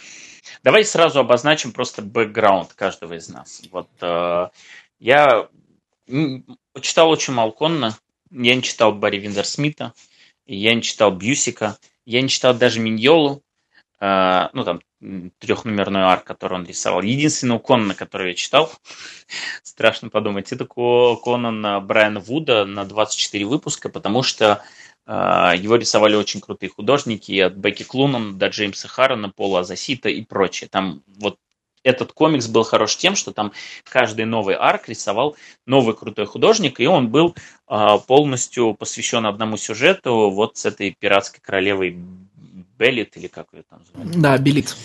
Белит, вот. Характерный, вот у Белит в, в, в комиксах про Конана происходит синдром львиноголового паука, если меня поймут некоторые наши слушатели. Нет. Ну, это нет. Львиноголовый паук – это очень второстепенное божество в мире Ведьмака, которого при этом в адаптациях Ведьмака постоянно вытаскивают на поверхность, потому что уж больно нажористый элемент. А с Белит такая история, что она фигурирует в одном рассказе, ну, она вот как Ирен Адлер, да, она есть в одном рассказе, упоминается еще в одном, но поскольку сильные женские персонажи в общем э, говардовском каноне большая редкость, ее вытаскивают как можно чаще, потому что, ну, других именных женщин практически нет. Поэтому Белит встречается в сто раз чаще, чем ты этого ожидаешь. Я-то думал, она прям важный персонаж э, из жизни и канона, оказывается, буквально там где-то разочек помянули. Ну, в общем, да, как бы вот с этим знанием и знанием этого 24-номерного а, рана я зашел читать Конана Аарона. Кстати, что интересно, ведь он буквально а, неймдропит вот про, по сути только Белит и вот этого вот главного своего злодея, этого волшебника Тота. Э, тот ОМОН, который тоже у Говарда упоминается раза три. Он там не шибко много, ну то есть у него там есть э, номер, где он как король, и ему рассказывают, какие проблемы происходят, и там происходит такой а, усиленный неймдропинг, когда приходят советники и говорят, что вот с этим конфликты, с этим, и тут ты понимаешь, что вот, вот в этот момент там канонисты, или я не знаю, как любители Конна э, себя называют, в общем, в этот момент они прям кайфуют, потому что вот это они узнали откуда, а это узнали откуда, это узнали откуда. А если вот именно по историям ходить, то там, по сути, это белит в 2-3 раза, и Амон тот. А, понимаешь, Говард был такой же э, человек, как, скажем, Лавкрафт и как некоторые другие авторы э, сериализованного фикшена. Он ник- никогда не возвращался два раза к одним и тем же концепциям. Я полагаю, что это обусловлено тем, как покупались рассказы в журналы о приключениях в 20-е годы. Э, редакторам, редакторах интересовало всякое новое, и им они не интересовались при этом continuity для того, чтобы любой человек мог взять любой номер антологии, прочитать ее и быть доволен, и ему не нужно было, знаешь, смотрите в предыдущей серии, читайте в следующий раз. Э, Поэтому почти ничего у Говарда не упоминается больше, двух, больше одного-двух раз. Иногда он возвращается к одним и тем же структурам, но для того, чтобы перепродать рассказ, называет их иначе. То есть, скажем, у него есть несколько рассказов про сходных очень э, значит, злодейских и коварных восточного вида колдунов, но эти колдуны названы разными именами для того, чтобы, ну, можно было, вероятно, комфортнее продавать рассказы. Точно так же он иногда переписывает рассказы о менее удачных своих героях в рассказы о более удачных. То есть некоторые рассказы о Хокмуне, э, господи, не Хокмуне, нет, Хокмун от Мур, как, как же зовут этого? А, Кого? Да, менее важного персонажа говардовского канона. Короче, некоторые рассказы о другом варваре, который, значит, э, значит, не потлатый и с топором, а он потом переписывает в рассказы о Конане, который потлатый и с мечом вместо топора, потому что в первоначальном варианте они не продались, а второй раз предложить редактору тот же рассказ, только вот вы завернули, а я переписал, тогда было нельзя. А, если тебе уже, у тебя рассказ уже не купили, то все, поезд ушел. Поэтому он переписывал тот же рассказ, а, меняя главного героя, название и ряд деталей, и так, ну, как бы, и исправляя то, что не понравилось редактору в прошлый раз. И так продавал да, возвращаясь к тому, с каким бэкграундом захожу я. Я, э, значит, к, хотелось бы сказать читателям, что ха, я же специалист в комиксах про Конана, но, увы, нет. Э, и в основном вот почему. Э, я, значит, во-первых, в возрасте, в котором это делал Джейсон Айрон, то есть тоже в 12-13 лет, я порядочно начитался Конана в переводах издательства «Северо-Запад», где, как все, кто услышал название «Северо-Запад», помнят, э, было очень мало Говарда и очень много его подражателей, в том числе его русскоязычных подражателей, выдававших себя за иностранных авторов и подписывавшихся именами типа Джон Смит. Э, это создает очень причудливую картину, э, не похожую на Говарда. И, в общем, я тогда читал просто, э, просто рассказы и романы о варваре, который, значит, побеждает, ну, в общем, рубит, злоде... рубит врагов, побеждает злодеев и, значит, э, неизбежно оказывается в конце без женщины и без сокровища, хотя стремился к этому весь сюжет. Э, и мне было достаточно. Потом от этого я ушел. И когда, появ... когда я начал читать комиксы, я сначала зацепился за кононовские комиксы, но обнаружил, э, что почти все, что там все попавшиеся мне серии про Конана начинаются с пересказов рассказов. Потому что и бьюзиковские, и Роя Томасовские комиксы про Конана это начинают, начинались с того, что адаптировали самые известные говардовские рассказы.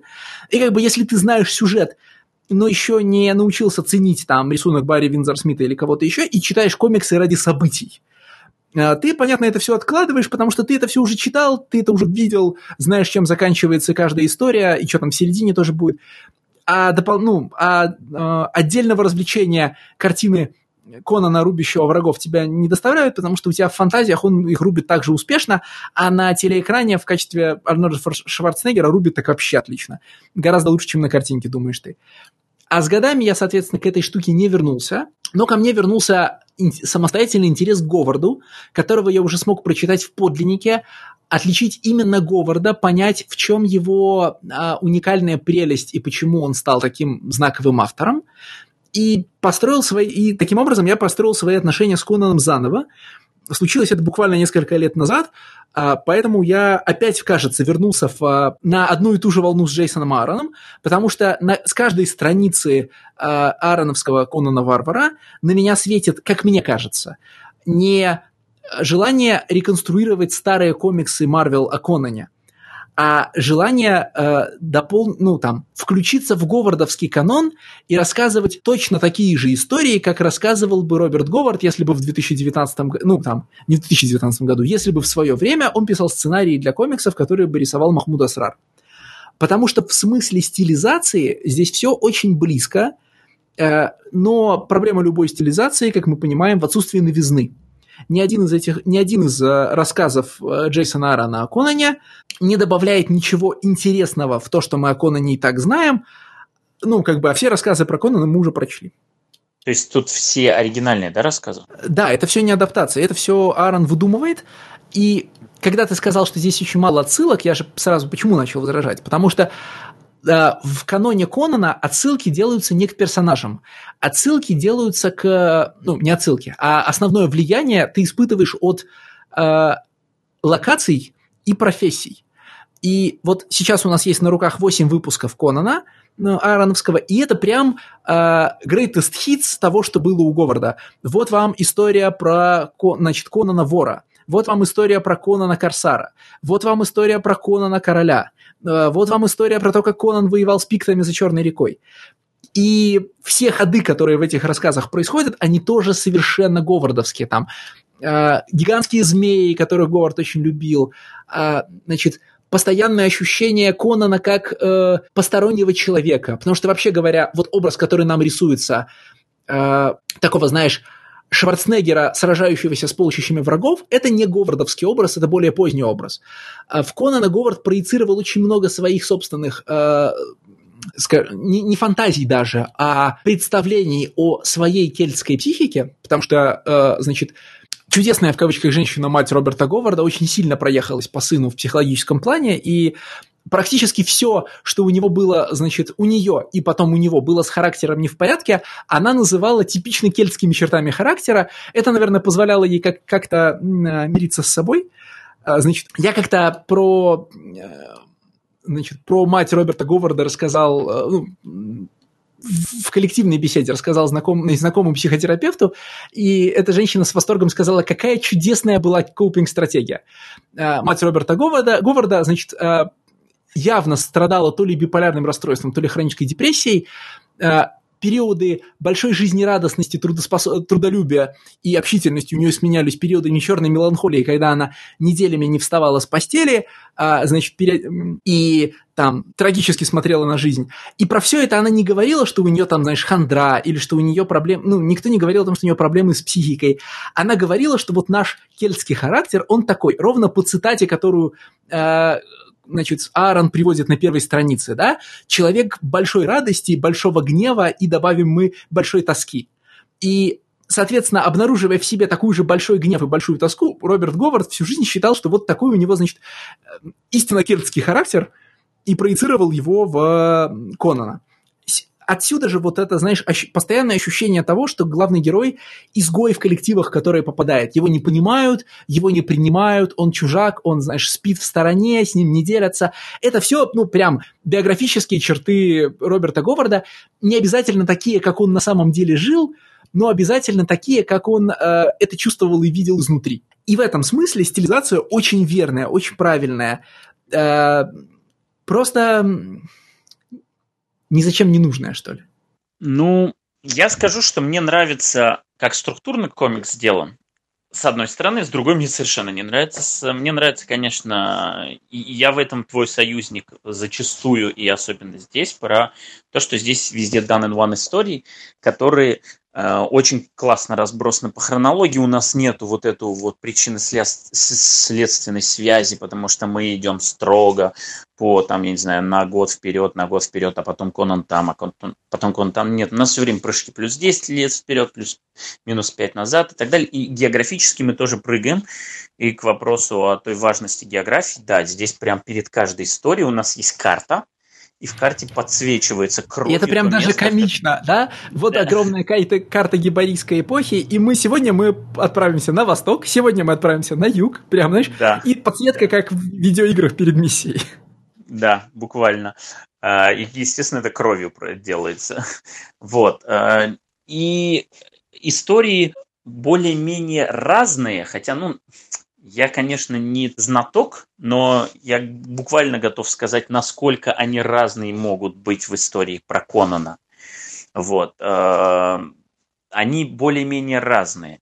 И, соответственно, в зависимости от того, удачно она вышла или нет, меняется отношение к комиксам. Потому что есть пару историй, которые мне очень понравились, и большая часть из них меня оставила более-менее равнодушной. Но для как... по никакой...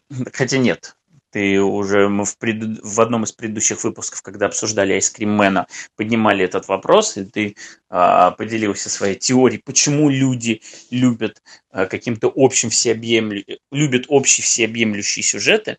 В общем, здесь он тоже есть. И нас с первой страницы говорят о том, что это комикс не о том, как Конан жил, а о том, как Конан умер. Хотя, в общем-то, это будет комикс про то, как Конан жил. Потому что нам 12 выпусков рассказывают, только там на последних двух страничках возвращаются к этому сюжету, где его в далеком-далеком будущем поймала какая-то там злодейка, э, ну какая-то это вот буквально из этой «Игры престолов». Э, да, Мелисандра, Мелисандра, Алая ведьма, да. И и, и это самое неинтересное, что может быть. Просто вот это, это, это и в первом выпуске сделано очень топорно, потому что нас в первом выпуске должны были как бы шокировать тем, что она вернулась в будущем. Но это происходит буквально через пару страниц, как после того, как он ее победил в прошлом. И, соответственно, у тебя вообще нету никакого эффекта неожиданности. Нам буквально показывают, что вот в прошлом он ее уничтожил, а потом прыжок там на 30 лет вперед, и вот внезапно она возвращается, его закалывает, и вот тут-то как бы начинается история про то, как он умер. Это сделано было очень плохо с точки зрения сторителлинга. Я поразился и даже подумал, что не, не ошибся ли я с фамилией, неужели Аарон сделал это настолько топорно и неаккуратно. Тем не менее, потом внезапно нам начинают рассказывать о том, как он жил, хотя обещали рассказать, как он умрет. А, и лишь на последних двух страничках возвращаются либо к тому, что в тех этих флешбэк-историях эти злодеи где-то там на заднем плане были, либо вот сейчас в настоящем они его все режут и режут и везут на жертвоприношение. Блин, ну... Но как шикарно Но... из этой ситуации выкручивается Марк Басса, да, э, редактор, который говорит в самом первом выпуске, не волнуйтесь, ребята, у, нас, значит, у Джейсона Аарона распланирован сюжет серии на год вперед. А к восьмому выпуску ты понимаешь, что его планирование на год вперед – это одна страница, долбанная одна страница в каждом номере. Да, да, но это невозможно. И при этом ты сразу понимаешь, там, что это история будет длиться ровно 12 выпусков, потому что у нас есть э, для Бэкметтера дополнительная история новая про Конана, которая ровно в 12 частях, не случайно. И, соответственно, я просто зуб даю, что на 12 выпуске закончится наша история про то, как Конан умер, и либо Аарон уйдет с комикса, либо он начнет с 13 выпуска писать его иначе. И мы же понимаем, что Конан не умрет. Ну, Конечно. В том смысле, что несмотря на то, что биография Конана э, фрактальна, и но, каждый новый автор пытается вставить еще одну историю между имеющимися, э, Конан Варвар никогда не умирал. В смысле, ни Роберт Говард, ни его э, значит, классические коллабораторы и ученики, да, не люди, которые заменили собой Роберта Говарда в смысле массовости текстов, типа Спрега де Кампа, там, э, Лина Картера, а, значит, этого там какого-нибудь, господи, Карла Эдварда Вагнера, да, никто из них не поднял руку, чтобы написать историю о смерти Конана. Лин Картер написал э, в 70-е годы уже как пожилой человек, уже, может, ему уже было просительно, он написал стихи, а, значит, такую предсмертную песню Конана Варвара, так, это, эпич, э, там, знаешь, это эпическая песня нам на семь куплетов, в которой Конан оглядывается на свою жизнь. Но там тоже непонятно, умирает ли он прямо сейчас и от чего умирает. Э, он оглядывается на свою жизнь, ожидая значит, приход смерти. Но, но, э, как мы понимаем, тоже это ничего не значит.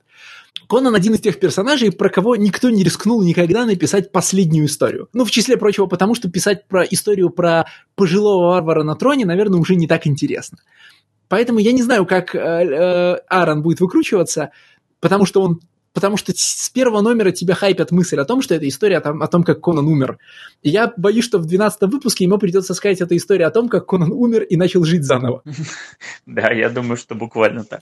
Но было бы тут даже дело Хотя нет, ну важно, что Конан действительно никогда не умирал, но тут даже в отрыве от этого Марвел получает новую лицензию, возвращает свою легендарную лицензию и, конечно же, начинает с Макси Арка про то, как персонаж умирает. Ну, ну, потому что Джейсон Аарон теперь уже после Тора не может избавиться от соблазна делать историю на несколько исторических периодов параллельно, Э, противопоставляя пожилого и молодого героя. Потому что на Торе это его, у него супер окупилось, и, в общем, зачем же выбрасывать хороший прием?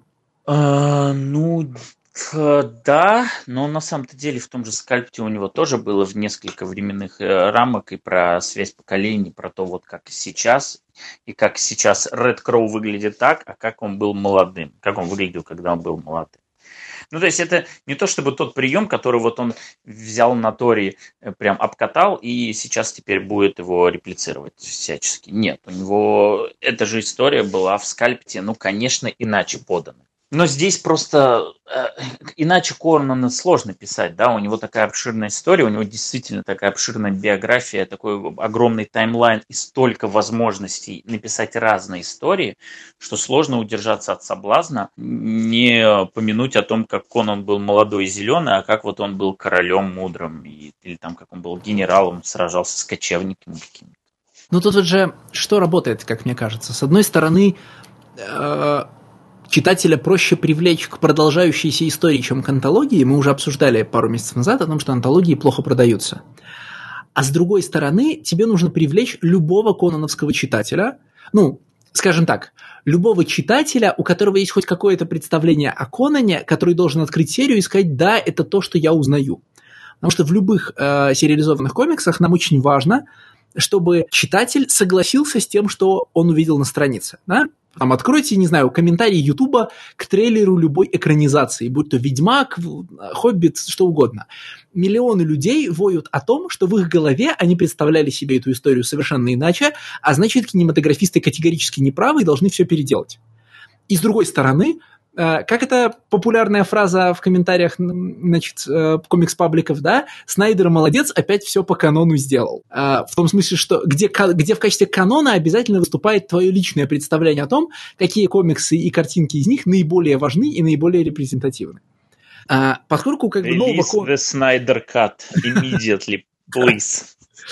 Так вот, поскольку нового Конана как бы нет, да, ну, в смысле, нет э, актуального для 2019 года образа того, как должна выглядеть история о Конане, ну и в целом, как бы, Конан, в общем-то, устарел, потому что нам, э, кажется, уже перестали быть интересны фэнтези-истории о варварах э, и такие миры, которые изображает Говард. Э, получается, что серия про Конана, которая выходит в 2019-2018 году, должна удовлетворять любым фантазиям людей, не читавших Конана, о том, как выглядят истории про Конана. Получается очень за- занятный комикс на всех уровнях, потому что, с одной стороны, это антология, где э, мы быстро пытаемся угодить всем, э, ну, всем, кто хоть чуть-чуть слышал звон, да? Конан Корсар, Конан Завоеватель, Конан Варвар, там, я слышал, там бывают пикты, я слышал, там бывают женщины, давайте вот все быстрее сюда насыпайте, да? А, с другой стороны, он написан очень специфическим способом, за занудным и избыточным э, авторским текстом, который не похож на старые комиксы на самом деле. Ну, такие, знаешь, на то, как писали свои плашки Стэн Ли и Рой Томас. Но похож на то, как современный читатель представляет себе старые комиксы, если с ними не сталкивался. Ну, знаешь, ну, что там может быть в старых комиксах? Ну, там же наверняка были плашки с текстом, в них было избыточно и занудно, но не так избыточно и занудно, чтобы это не было увлекательно читать. Мы не можем по-честному ткнуть современного читателя в эти плашки и сказать, нет, там было невыносимо занудно, там пересказывалось все, что происходит в кадре в этот момент. Ну, в не лучших, но в средних комиксах, да? И вот перед нами стилизация, да, э, на обложках э, Эсад Рибич стилизуется под фразетту. Внутри э, Асрар стилизуется под, я не знаю, Бусему, на самом деле. Ну, не под, ну будем честными, не под Винзор Смита, да, в смысле того, что рисуется и как. Джейсон Аарон стилизуется под закадровые, под закадровый текст, в котором Рой Томас и Курт Бьюзик стилизовались под Роберта Говарда или Лина Картера. В результате все кому-нибудь подражают, и получается такой собирательный... Нельзя сказать, что получается симулятор, потому что у этой копии есть, заведомо есть оригинал, и мы этот оригинал хорошо узнаем, а, но получается стилизация, у которой нет собственного читателя, мне кажется. Никто а, в 2018-2019 годах не хочет получить именно такую, значит, а, именно такую версию Конана, именно такую абсолютно верную э, и в духовном, и в материальном плане копию на оригинал, который читал его дедушка. Получается та же проблема, что, я не знаю, у фильма Джон Картер. Да? Джон Картер супер верен э, эстетическим концепциям оригинала, просто никому не нужны нафиг эстетические концепции оригинала. Слушай, а ты Бэкментер пробовал читать? Да нет, Я конечно. просто знаю... А, нет, я знаю, Повесть о насколько... Конане из 12 насколько... маленьких главок. Ну зачем? Для кого? Ну, мало ли, вдруг там жемчужина какая-то внезапная нарисуется. Нет, я впервые вижу фамилию автора, к сожалению. А, Поэтому нет, я прям не собрался читать. Подкаст все-таки о комиксах, а не о книжках без картинок. Уля-ля, ничего себе. Если бы мы хотели Вот почитать, это- мы вот бы это пошли в откровение. библиотеку. Понятно. Слушай, а давай тогда, мне просто интересно, какой тебе из сюжетов, вот из восьми больше всего понравился. Может, два назвать, если ты не можешь определиться. Либо, либо сказать, что не один. Я не могу сказать, что мне какой-то из сюжетов понравился сильно, потому что им э, даже просто на фоне Говарда не достает изобретательности. Да? Количество... Говард же прекрасен тем, как много внезапных концепций и сюжетных поворотов там происходит. Говард состоит из маленьких главок, в каждой из которых обязательно есть новое чудовище, или новое предательство, или новый твист. А, там, клиффхенгеры каждые две страницы. В смысле интересности чтения, пожалуй, что самый лучший выпуск для меня это стигийский, э, где действительно, ну, где нас примерно так, как надо, много поворотов, да? In English, А. please. Стигийский это какой? Э, Конан Завоеватель, ну, в смысле, где они покоряют пустыню. А, с по пустыне скачали. Да, и Конан все время единственный человек, который понимает, что делает противник. И там же много этих интересных ходов, да? Зачем они отступают? Почему им нужно делать так, а не иначе, да? Там зло- злые враги облили весь холм горючей жидкостью. Ну, вот это все. В этом смысле неожиданных ходов там больше, чем в, люб- в любом другом. Может быть, наверное, на втором месте э, выпуск э, про Конана, на кораб- где он дрейфует на корабле, потому что там все, что я люблю, да, там корсары, там страшные, значит, страшные чудовища, магические артефакты, которые все губят, и вот это вот практически, э, с- м, са- са- как это называется, господи, как называется пиратский комикс в Хранителях? А, Crimson- Я хочу сказать черный фрегат, но черный фрегат это песня а, из фильма. Ну, понятно. В общем, Ну да, ну вот человек в одиночестве, дрейфующий на корабле, сходящий с ума, разговаривающий со своим мечом, а, значит, мутирующие крысы, которые едят заколдованные трупы, и момент, когда Конан думает, что блин, а в какой-то момент ему придется есть это мясо, и он тоже мутирует, ну и, наверное, он в этот момент скорее съест свой меч, чем, значит, съест зараженную плоть. Вот это, вот это все славно. А, Это все довольно однообразно, ну, на фоне, я же говорю, и Говарда, и того, что я люблю в чисто приключенческих комиксах. Но, пожалуй, что эти выпуски лучше других. Ну, я на 50% с тобой схожусь, потому что мне тоже понравился выпуск про пиратов, но вот исключительно образами, потому что даже не мутировавшиеся крысы, а акулы с щупальцами осьминогов и лапками крабов, это прям, это прям класс. Вот э, тут прям зацепило за живое. А, при том, что, да, сам выпуск, э, в принципе, структурно интересен, но, но Аарон действительно очень-очень тягуче пишет э, нарратив вот этот закадровый. И иногда комикс из-за этого сильно разбалансирован, когда даже вот первый выпуск, если вы откроете, там первые несколько страниц, прям Аарон усиленно пишет прозу, прозу, а потом, оп, он вспоминает, что у него вообще-то комикс, что у него есть Асрар, и типа Асрар там 3-4 странички рисует вообще без единого слова. А потом опять Аарон вспоминает, нет, мне надо писать прозу, и у него опять такой тягучий, тягучий нарратив, там по 5 панелек, э, по, я не знаю, по три плашки на панельку, и, в общем, я такое не люблю, и мне, не, тем более, мне бы это понравилось, если бы я а, вот был бы канонистом, опять я повторю это слово, наверное, меня бы это зацепило. Но и то не факт. А второй комикс э, тоже исключительно за счет клевого образа. Это про Конана Короля, который все чувствовал себя как в клетке и врывался решать проблемы королевства по ночам, разрубая вообще любые э, Слушай, ну это Клаус. элементы. Это же буквально комикс Клаус. Э, Ну, не знаю. В общем, у него там очень клевый платок, который делает его панишером практически. И это очень клево выглядит просто. Вот. э, А еще у, реально больш- у всех супергероев закрыто все лицо, кроме подбородка, а Конан закрывает только подбородок, чтобы вы не Аарон, Аарон написал своего панишера. Ну, как своего? У него есть уже панишер, но вот здесь Конан панишер. Вот. эм, Ну, еще я, конечно, хотел бы сказать, что А, Зафин этот лучше, чем Асрар.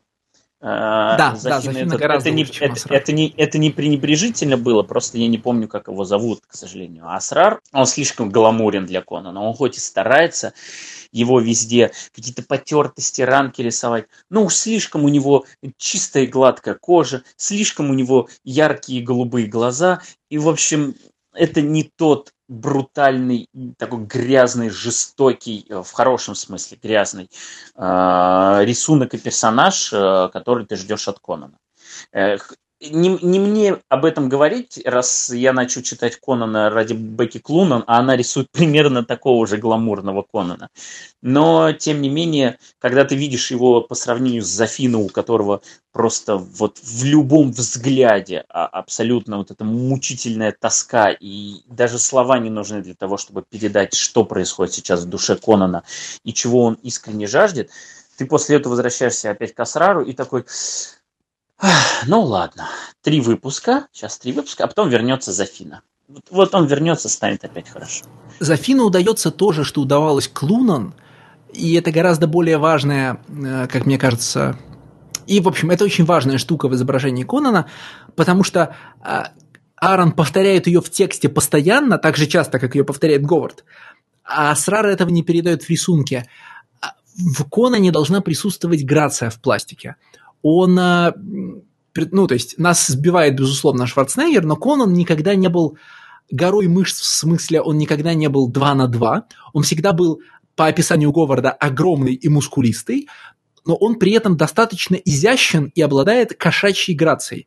Его все время сравнивают с дикой кошкой, ну, там, с леопардом или, ну, вообще буквально с дикой кошкой, но подразумевается, что с леопардом или тигром, а не с условно медведем, да? И вот Асрар рисует м- Конана Медведя, да, или Конана Культуриста. А Зафина, так же, как и Бекки Клунан, рисует дикого кота в смысле пластики.